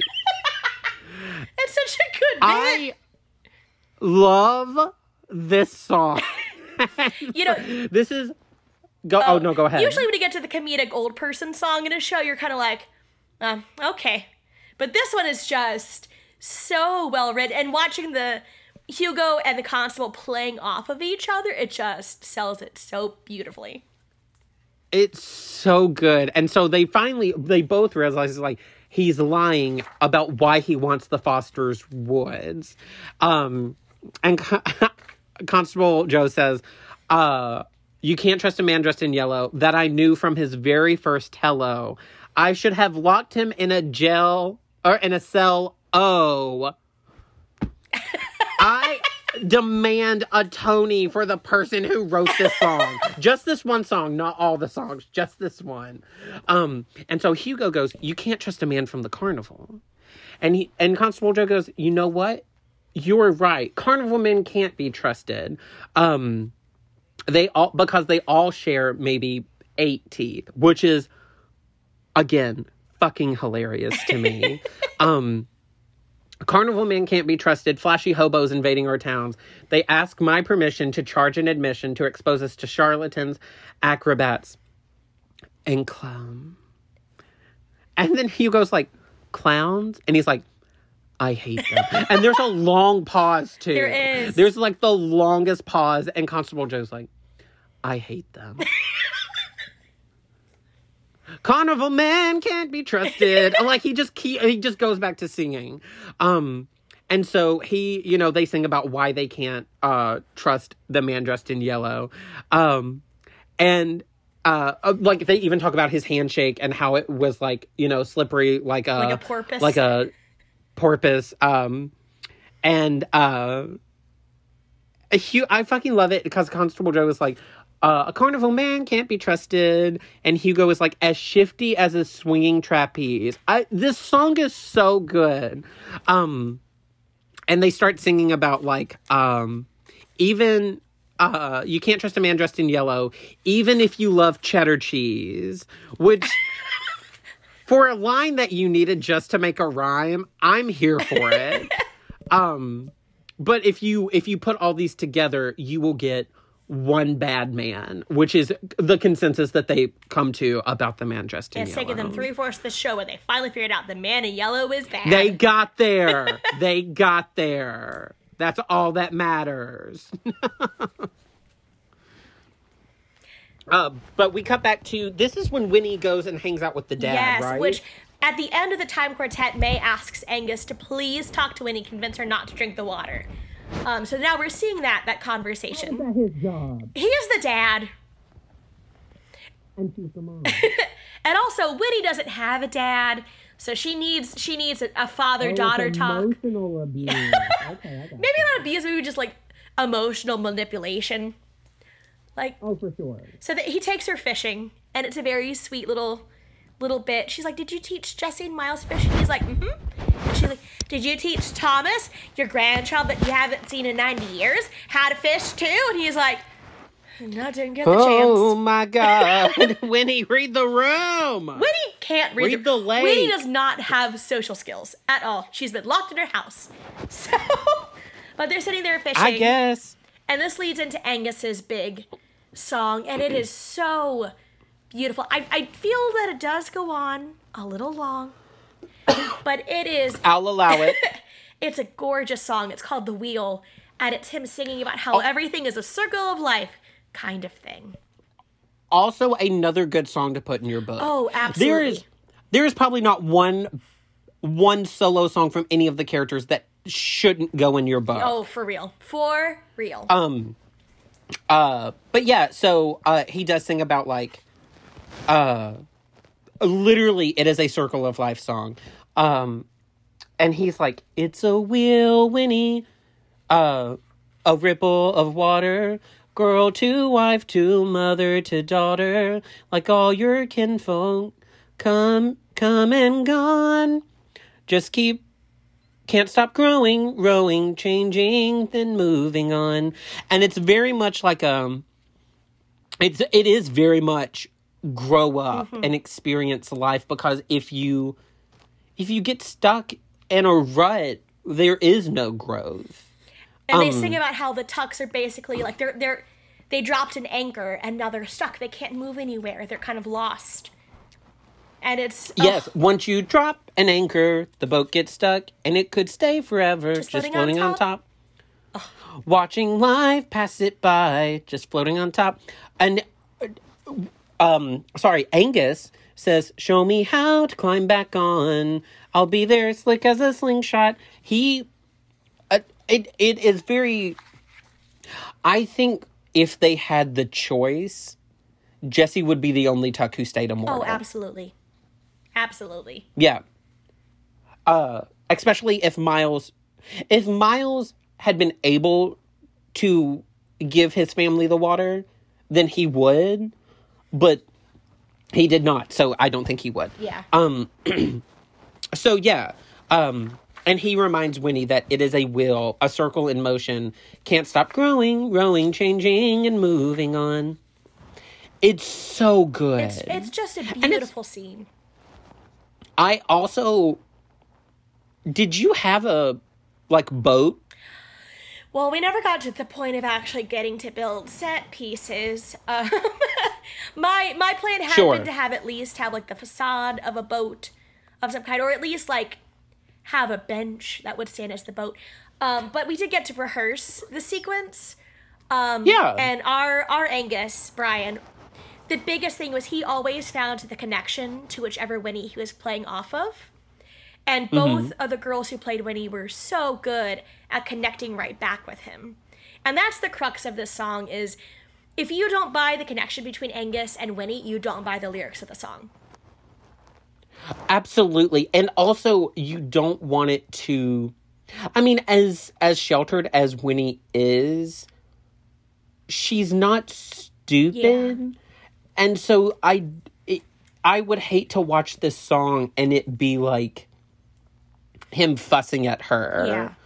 because like she gets it she gets the metaphor um and i honestly think like this is kind of when she changes like starts to doubt herself Yeah. of like yeah like miles's story was really sad but like that happened to him Yeah. She is not married. You she know, doesn't like have she- a child. Like she's eleven. It's it's fine. She'll well she'll have adventures. and like she's Jesse. also like well, she gets adventures like jesse but she's also promised somebody who's immortal Mm-hmm. like she she will become immortal with somebody who is already immortal um so uh, this is like hey i'm an adult adult like maybe don't do this Yeah, and he's he's just very gentle about it. Like it's all like I'm ordering you to not drink it. It's a hey, let's talk about, let's talk this through.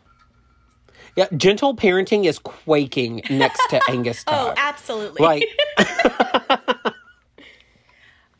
but yes time is such a good song i love it i love it i love it and this leads us right into or the wheel i'm so sorry the wheel whatever song this is, the wheel. Um, both both songs are They're good so good. the wheel needs to be in in more rep books for real. yes Um, but this leads right into Miles comes running and says, Jesse's gone.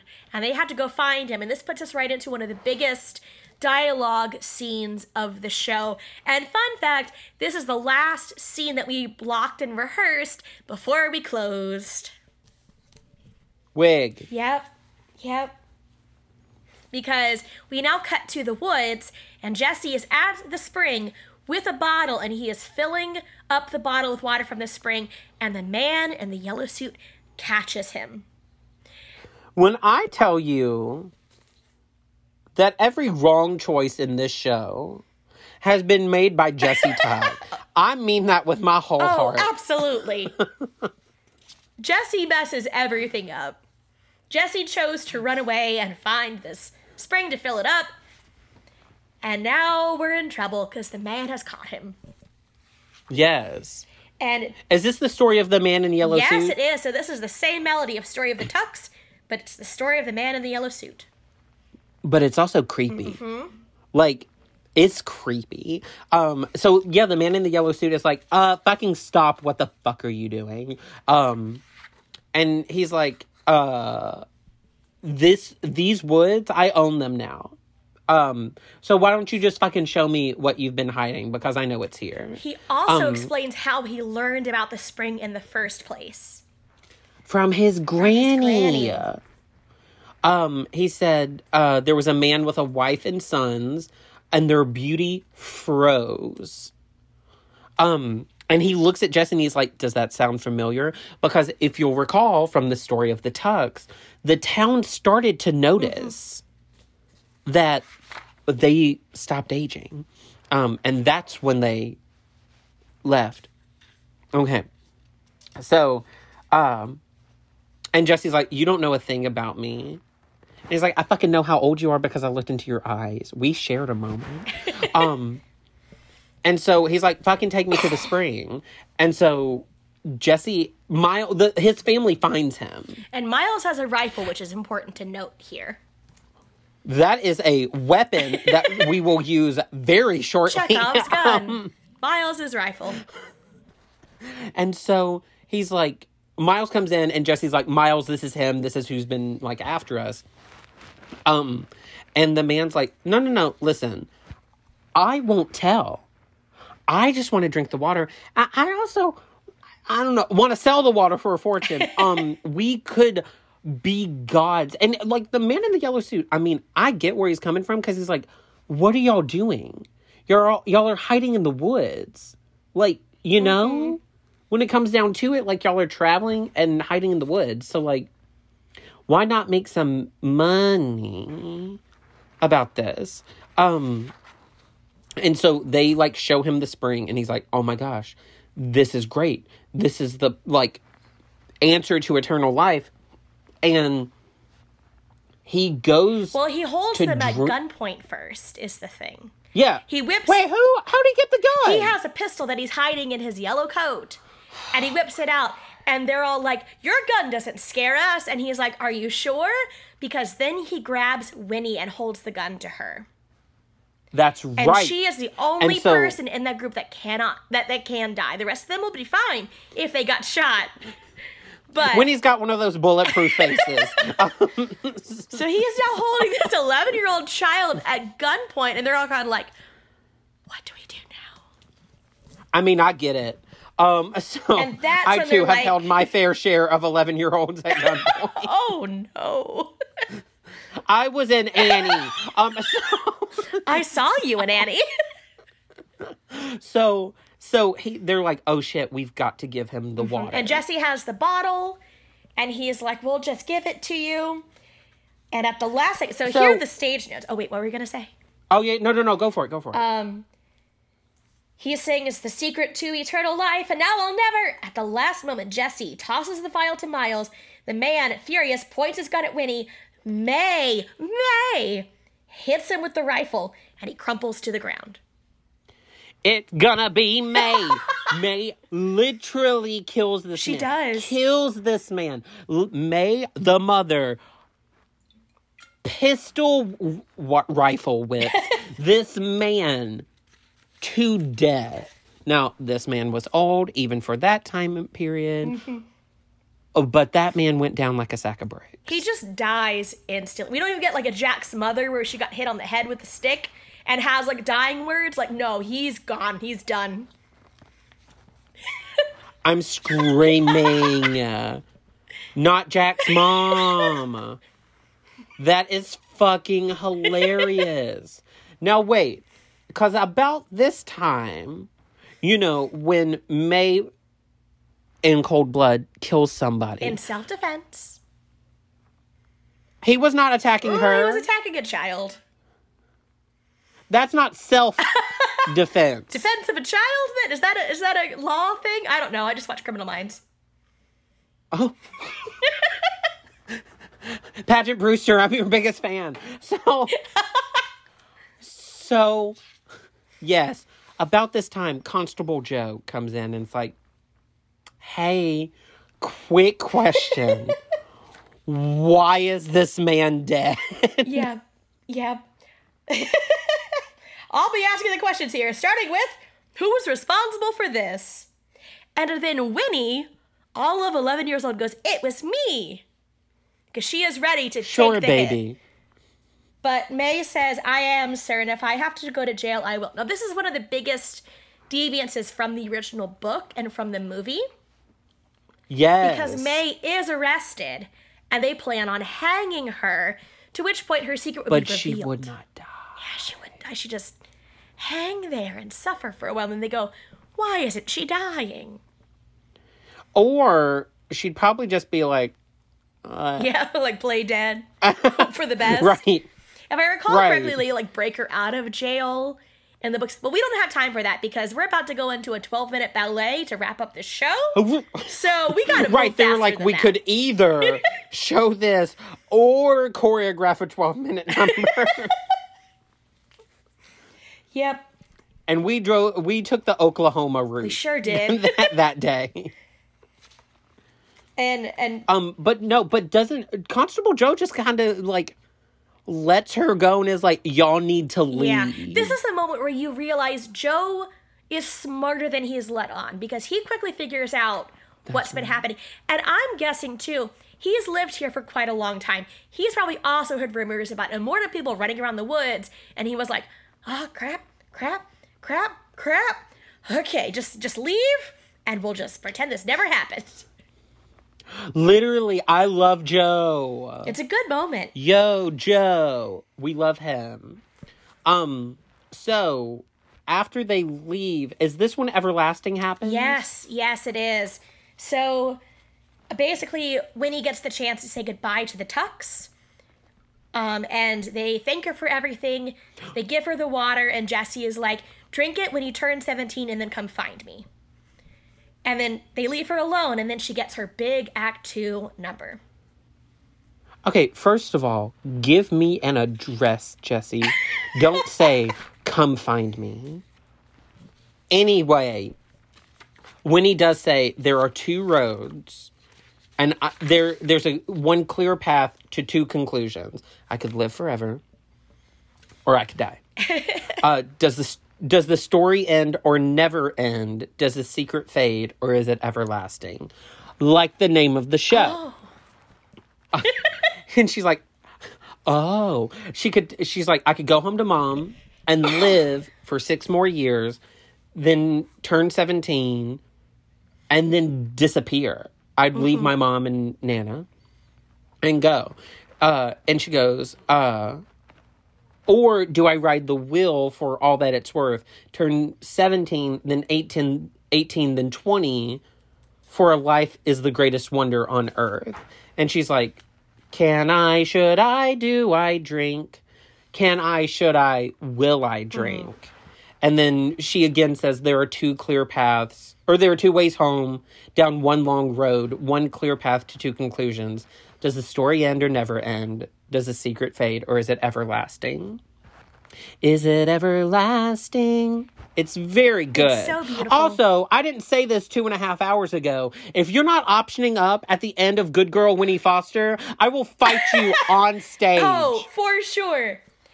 Okay, sorry. I, I'm glad that came to me because like every time I sing it, I'm like, there's such a good Oh, option up here. absolutely. and and also like an appropriate one. So like, oh my gosh, what it's like. I'd like to re. I'll, I'll sing it to you. Like I'll send it to you in a voicemail now. perfect. But like, there's an option, or, or like it's good. Anyway, uh, everlasting is very sweet and a very good. It's a beautiful character Yeah, growth and moment. see, also, that's put why- it in your books. More, uh, more people need to sing this song. Um, when I started narrowing down my Winnies, we didn't really have Mm-hmm. callbacks because I mean, community theater, these things happen. But like, as I narrowed down my Winnies and I brought them back, I was like, I want to hear you sing "Everlasting" because everybody Yeah. came with "Good Girl Winnie Foster" prepared because it's a show or your number. But I was like, I need Yeah. to see the character work, and so that's that's how I was really. I saw some absolutely amazing actresses singing this song and finding the character and finding the story in this number made my job very difficult. but like it's such a key Sure. moment for Winnie because anyone could come out and sing and skrelt and you know sing it real big. But I was like, I'm not looking for an Annie. I am looking for a Winnie, and Winnie needs this character moment. Wig. I love it. Because we've all seen it. We've all seen the It's Annies so that come out and they belt tomorrow at the top of their lungs and have no concept of what the lyrics are actually saying. Yes. And so I wanted somebody that you know, it would be easy to find someone who could belt good girl Winnie Foster. It would be harder to find person who could find the character and the growth in Winnie and Everlasting. Hi, everybody. Hello. This is literally right out of left field, but we have to interrupt the podcast for a hot second to let everybody know that Caitlin and I finished this episode. we did. But something happened and we lost some of Caitlin's recording. It wasn't my fault this time. And then the Fire Nation attacked. Literally the Fire Nation known as GarageBand attack. And so we are having to re-record this ending, which is not the worst thing that has ever happened on this podcast. Oh, good. I'm not the worst. No, the worst thing that has ever happened on this podcast is when Leah Loman and I did the Addams family, Oh. and I got so drunk that I stopped recording halfway through. Halfway through. And we had to use Leah's recording, which you could only hear me in the background of the episode. Oh, like we had to make a like public post about like how bad the oh, quality of the episode was going to be. Oh, no. But I was like I was like, we can't go back. We had no time to go back and like record it. Thankfully, re- me, Caitlin and I recorded a little bit, you know, in advance, so we did have time to go back and and do this for y'all. But holy goodness gracious! so, Caitlin, when we when we last left off, we were we had just finished talking about everlasting, Yes. talking about whether she was going to drink the water or not. Yes. It's the whole crux of the show. And No, wait. I'm sorry. Yes, we did talk about that. That's where I was convinced our recording started. Um, the the Tucks left. Yes. that's that's where we left. The okay. Tucks left. Okay. So the Tucks Yeah. left. So, and then it goes into It's Everlasting. Dream- It- oh, it's Dream Ballet. We're into Dream Ballet. Okay. It's Dream Ballet time. So go for it. Okay, so first of all, like, when was the last time we had a Dream Ballet on Broadway for a modern show? Like, not a revival, but a oh, modern show. Oh, for show. a modern show? Yeah. Oak- the original production of Oklahoma. There we go. Carousel. Rodgers and Hammerstein were like, you know, it'd be nice if they just danced for like 20 minutes. They're like, we're gonna find this one chorus girl and put her the same costume as the lead, and no one's gonna know it's a different girl. Um, Please. And like, oh, like the, the the story ballets are, are always fascinating, but yeah, they do they do tend to drag. But this one for Tuck is so important because this is this is this is the whole concept of the show boiled down into a 10 minute dance number. Um, because this is right after winnie gets home and and you're still kind of wondering like so so what are you gonna do? Like are you gonna drink the water? You're not gonna drink the water. Um but she she comes home and her mother and grandmother come out of the house going oh winnie you're home. You're safe. You're no you know you're not axe murdered or anything. And they dance together and it's lovely. And winnie does chaîné turns behind the house. And when she chaîné turns out she is now about 17 and you know it's winnie because of the the red hair and the green dress. Which it's so simple. It's such a simple like thing that we've seen in theater before. It's like Fiona walks behind the tower and she walks out again and she's older, but I eat it up every time. and never I gets old. I really do. it's so seamless and it's and the Mm-hmm. music is so lovely the, the best part about the ballet that i feel helps carry it is that it's not new music the whole every melody you hear within the dream ballet is all motifs from other numbers in the show Mm-hmm. so she comes out as this beautiful 17 year old, and it's playing the melody for My Most Beautiful Day, which is May's big song. And it's such a beautiful moment because that's also when you see an aged up version of Hugo come in, and they have this little dance, and it's very like Anne Shirley Gilbert Blythe, where they're like, We're friends, but also like, you tease me sometimes, and like, it's a Oh my sh- gosh. Do you know who they are? They're the uh, Canadian figure skating couple that everybody's freaking out about right now. And they're like, are they dating or are they not? Because the chemistry is like palpable. Yes. Yes. Um, what's interesting too is that in the Atlanta tryout, like Mm-hmm. as she is dancing with Hugo, Jesse would come out of the wings and see them Yes. dancing and then be like, oh, nuts, and then like walk off, real sad like. Mm-hmm. I kind of I kind of wish they'd kept it. I'm cl- kind of glad they didn't. Because on one hand, that's so fascinating to see. Like, oh my god, he did come back for her. Like, she could have picked him, but like, did she choose to drink? Is she gonna turn 17, drink the water, leave Hugo, and dance off with Jesse? But I think without seeing Jesse, you get fully absorbed into watching Winnie. You're invested in Winnie. And as the ballet continues, because the next scene in the ballet is her getting married. Yes, and before I mean, right before we get to that, I think taking Jesse out without spoiling it makes the finale that they ended up doing so much Oh. That's better. a good point. That's a really, really good point. Um, it just Yes. it's and it's such a sweet moment too with the wedding where she dances by the house, she dances back out with a little flower crown on her head, and then you see all the ensemble come out and they're all dancing at their wedding, and it's so sweet. And then everyone lines up and they hold hands, and it's it's Hugo and his dad and Winnie and her mother and grandmother, and then grandmother slowly backs away from them, and then they all look sad, and the music changes, and you're like, Grandma died. Bye, Mama. Oh no, Mimo! Yeah, well, I mean, Nana didn't drink from the well. It's true, so- she didn't. Um, and it, it, it, it continues that motif of Angus uh, talking about, you know, the wheel turning and and everything. It's just kind of like, Mm-hmm. oh.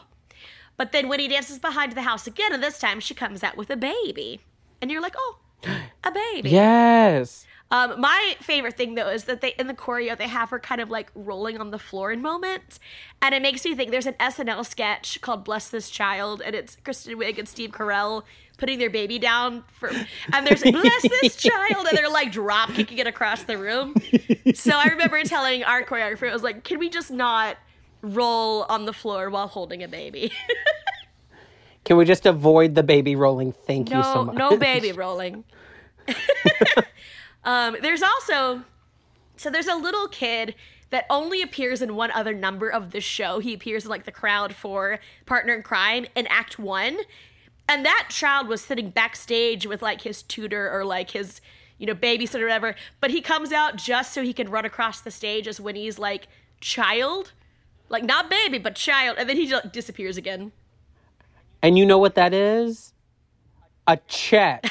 That is Money true. in his pocket. Oh, but he's also he's Thomas at the end at the beginning of Act Two as well. So he has three appearances. But like that's probably like an equity credit for him right there. Like Absolutely. it is on the resume. Original Broadway cast. it's true, it's true. That's a sweet gig for like a ten year old boy. Yeah. Uh, I love it. Uh, but you see, you see Winnie dance behind the house again, and now it's a different dancer playing Winnie, and now she's clearly an adult, and we know that because she has an apron on over her dress, and only moms Oh. wear aprons. Um, clearly, um, and now her baby child is now an adult child, and it's this cute moment where she's like, "My son," and he's like, "But mama, when can I go out and see the world?"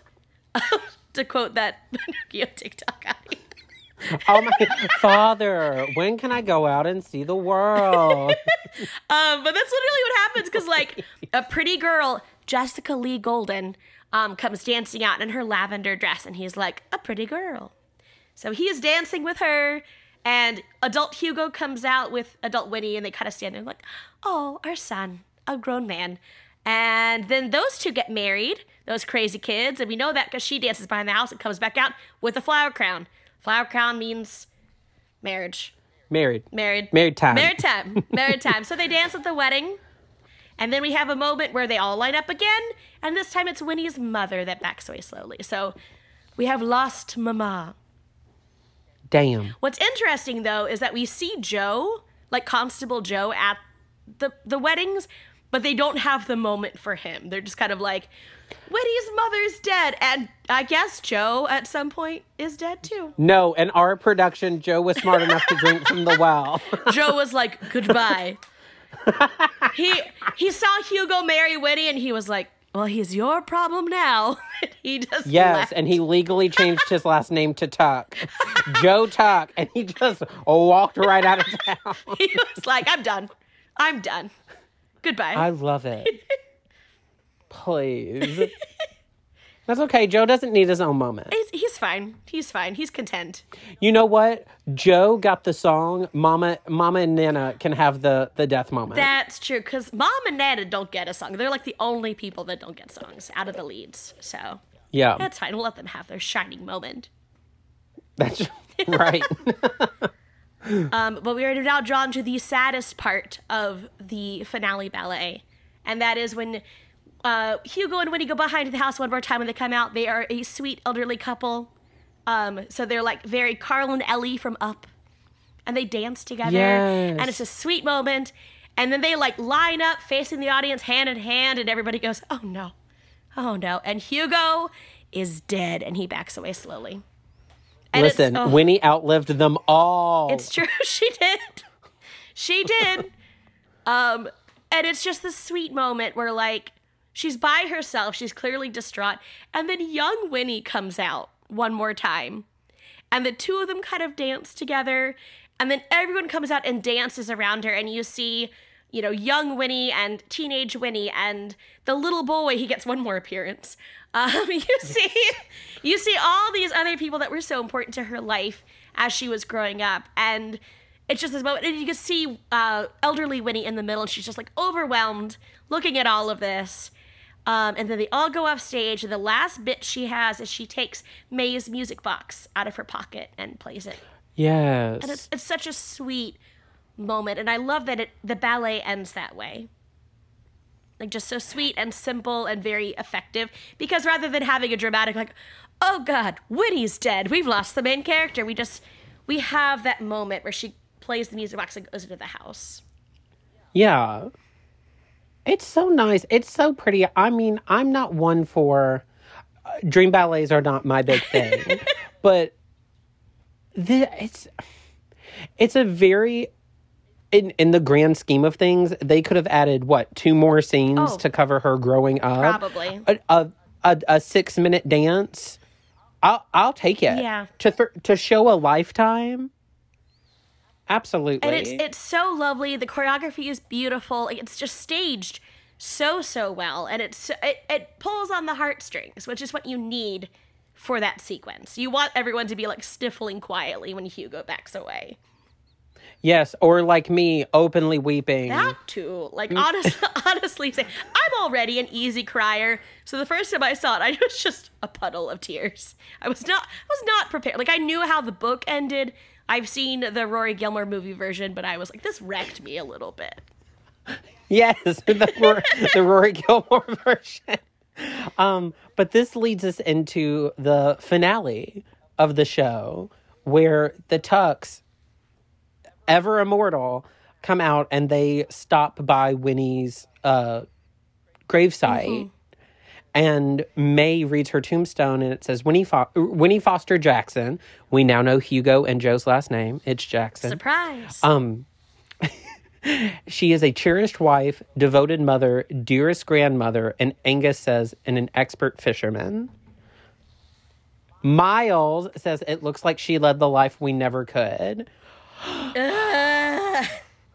I that's where I start that's where I'm just like crying. Like the first time I listened to it, I was just like I cannot I cannot handle this. and especially for Miles to say and Miles is the one that was so like that's the life he wanted, and he's like, but at least, at least Winnie got that moment.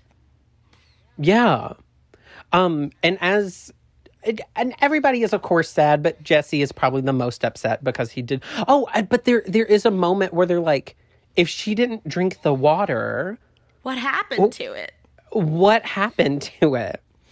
And that is where we see the toad, presumably the same toad as we've seen this whole show, hop out, and they're just like, of course. It's a it's a great moment. Um, that and when Jesse like puts the toad in his pocket.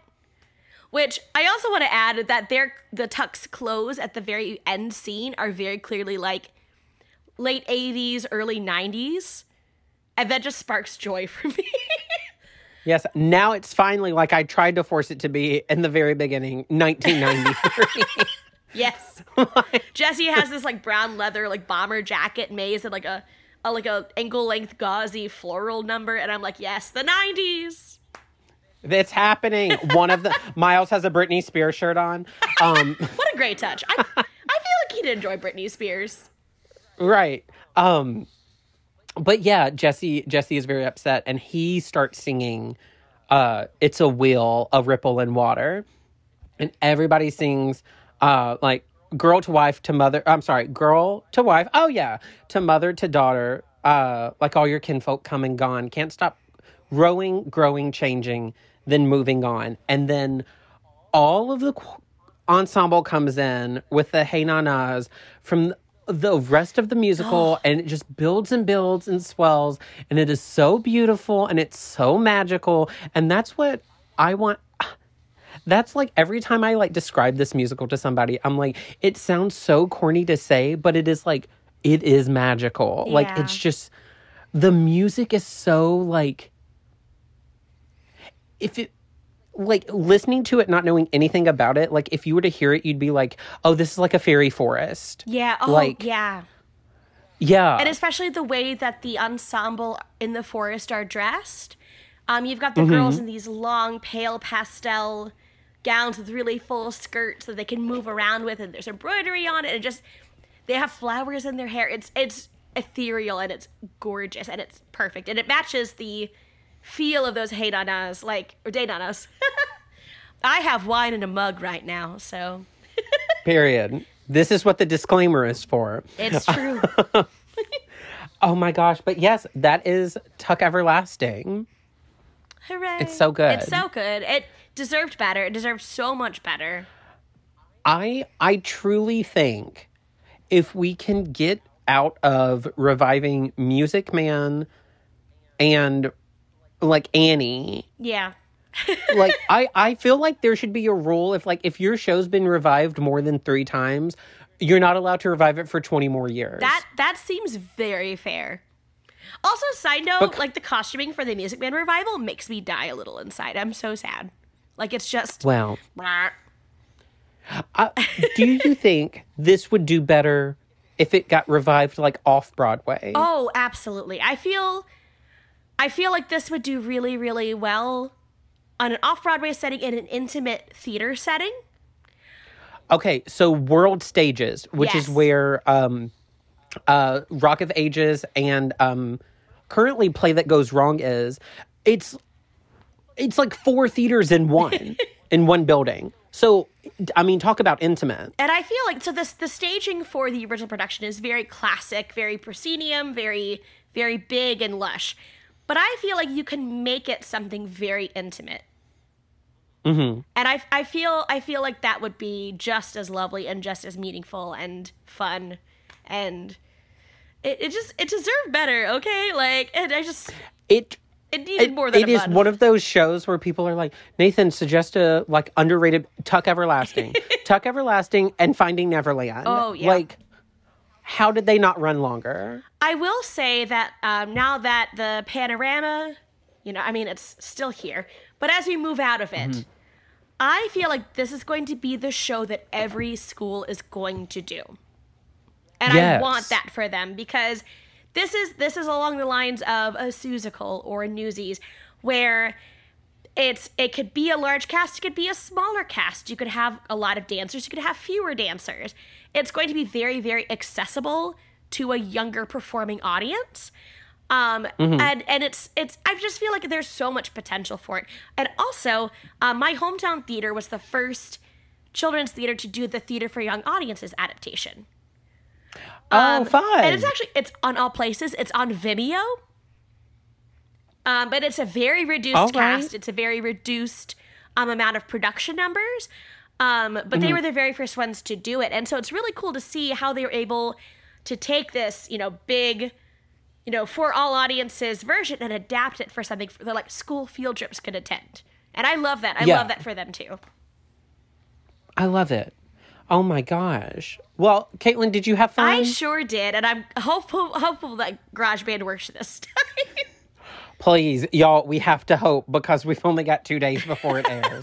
um, but yeah, Caitlin, thank you so much for coming on and co-hosting with us. Is there anything you'd like to plug? Uh, Um, uh, well, I'm not doing a lot of theater at the moment, but uh, check out Moonlight Players in Clermont, Florida. They are doing some productions uh, coming up, and I'm I've been on the board of that theater for a while, so um, Hell keep an eye out for them. We're going to do some cool things coming up.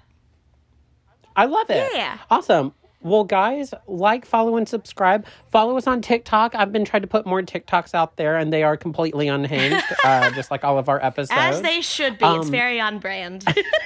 Absolutely. So, guys, we will see you next week. oh wait, wait, I have one last thing because I think this is something we recorded, and I'm like, oh, I need to make sure we do this. Just a. Sh- a shout out to our cast of Tuck Everlasting and our crew. Yes. for the show that never got to happen because truthfully they were a phenomenally talented bunch and they also deserved better. Um, our show got canceled because of the pandemic and we, we were very lucky. They're all amazing people. We're still kind of hoping the show can happen at some point um, but I will drive back. please please. We will we will skype you in. Please. we'll just have we'll have a We'll have Nate, our Hugo, just like wheel you around on a computer screen like Karen the computer wife and SpongeBob. Please. I would love that. That'd be amazing.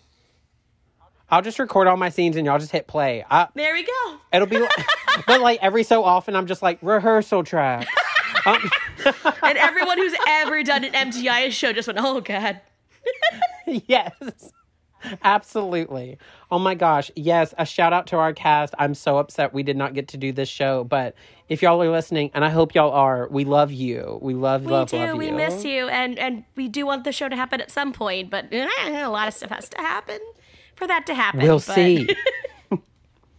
My gosh. Um, but yes, I'll just I'll cut the other one out. Um, but yeah, y'all have a good night. We will see you next week. And like a person who has drunk too much, and the end of every show, it is time to black out.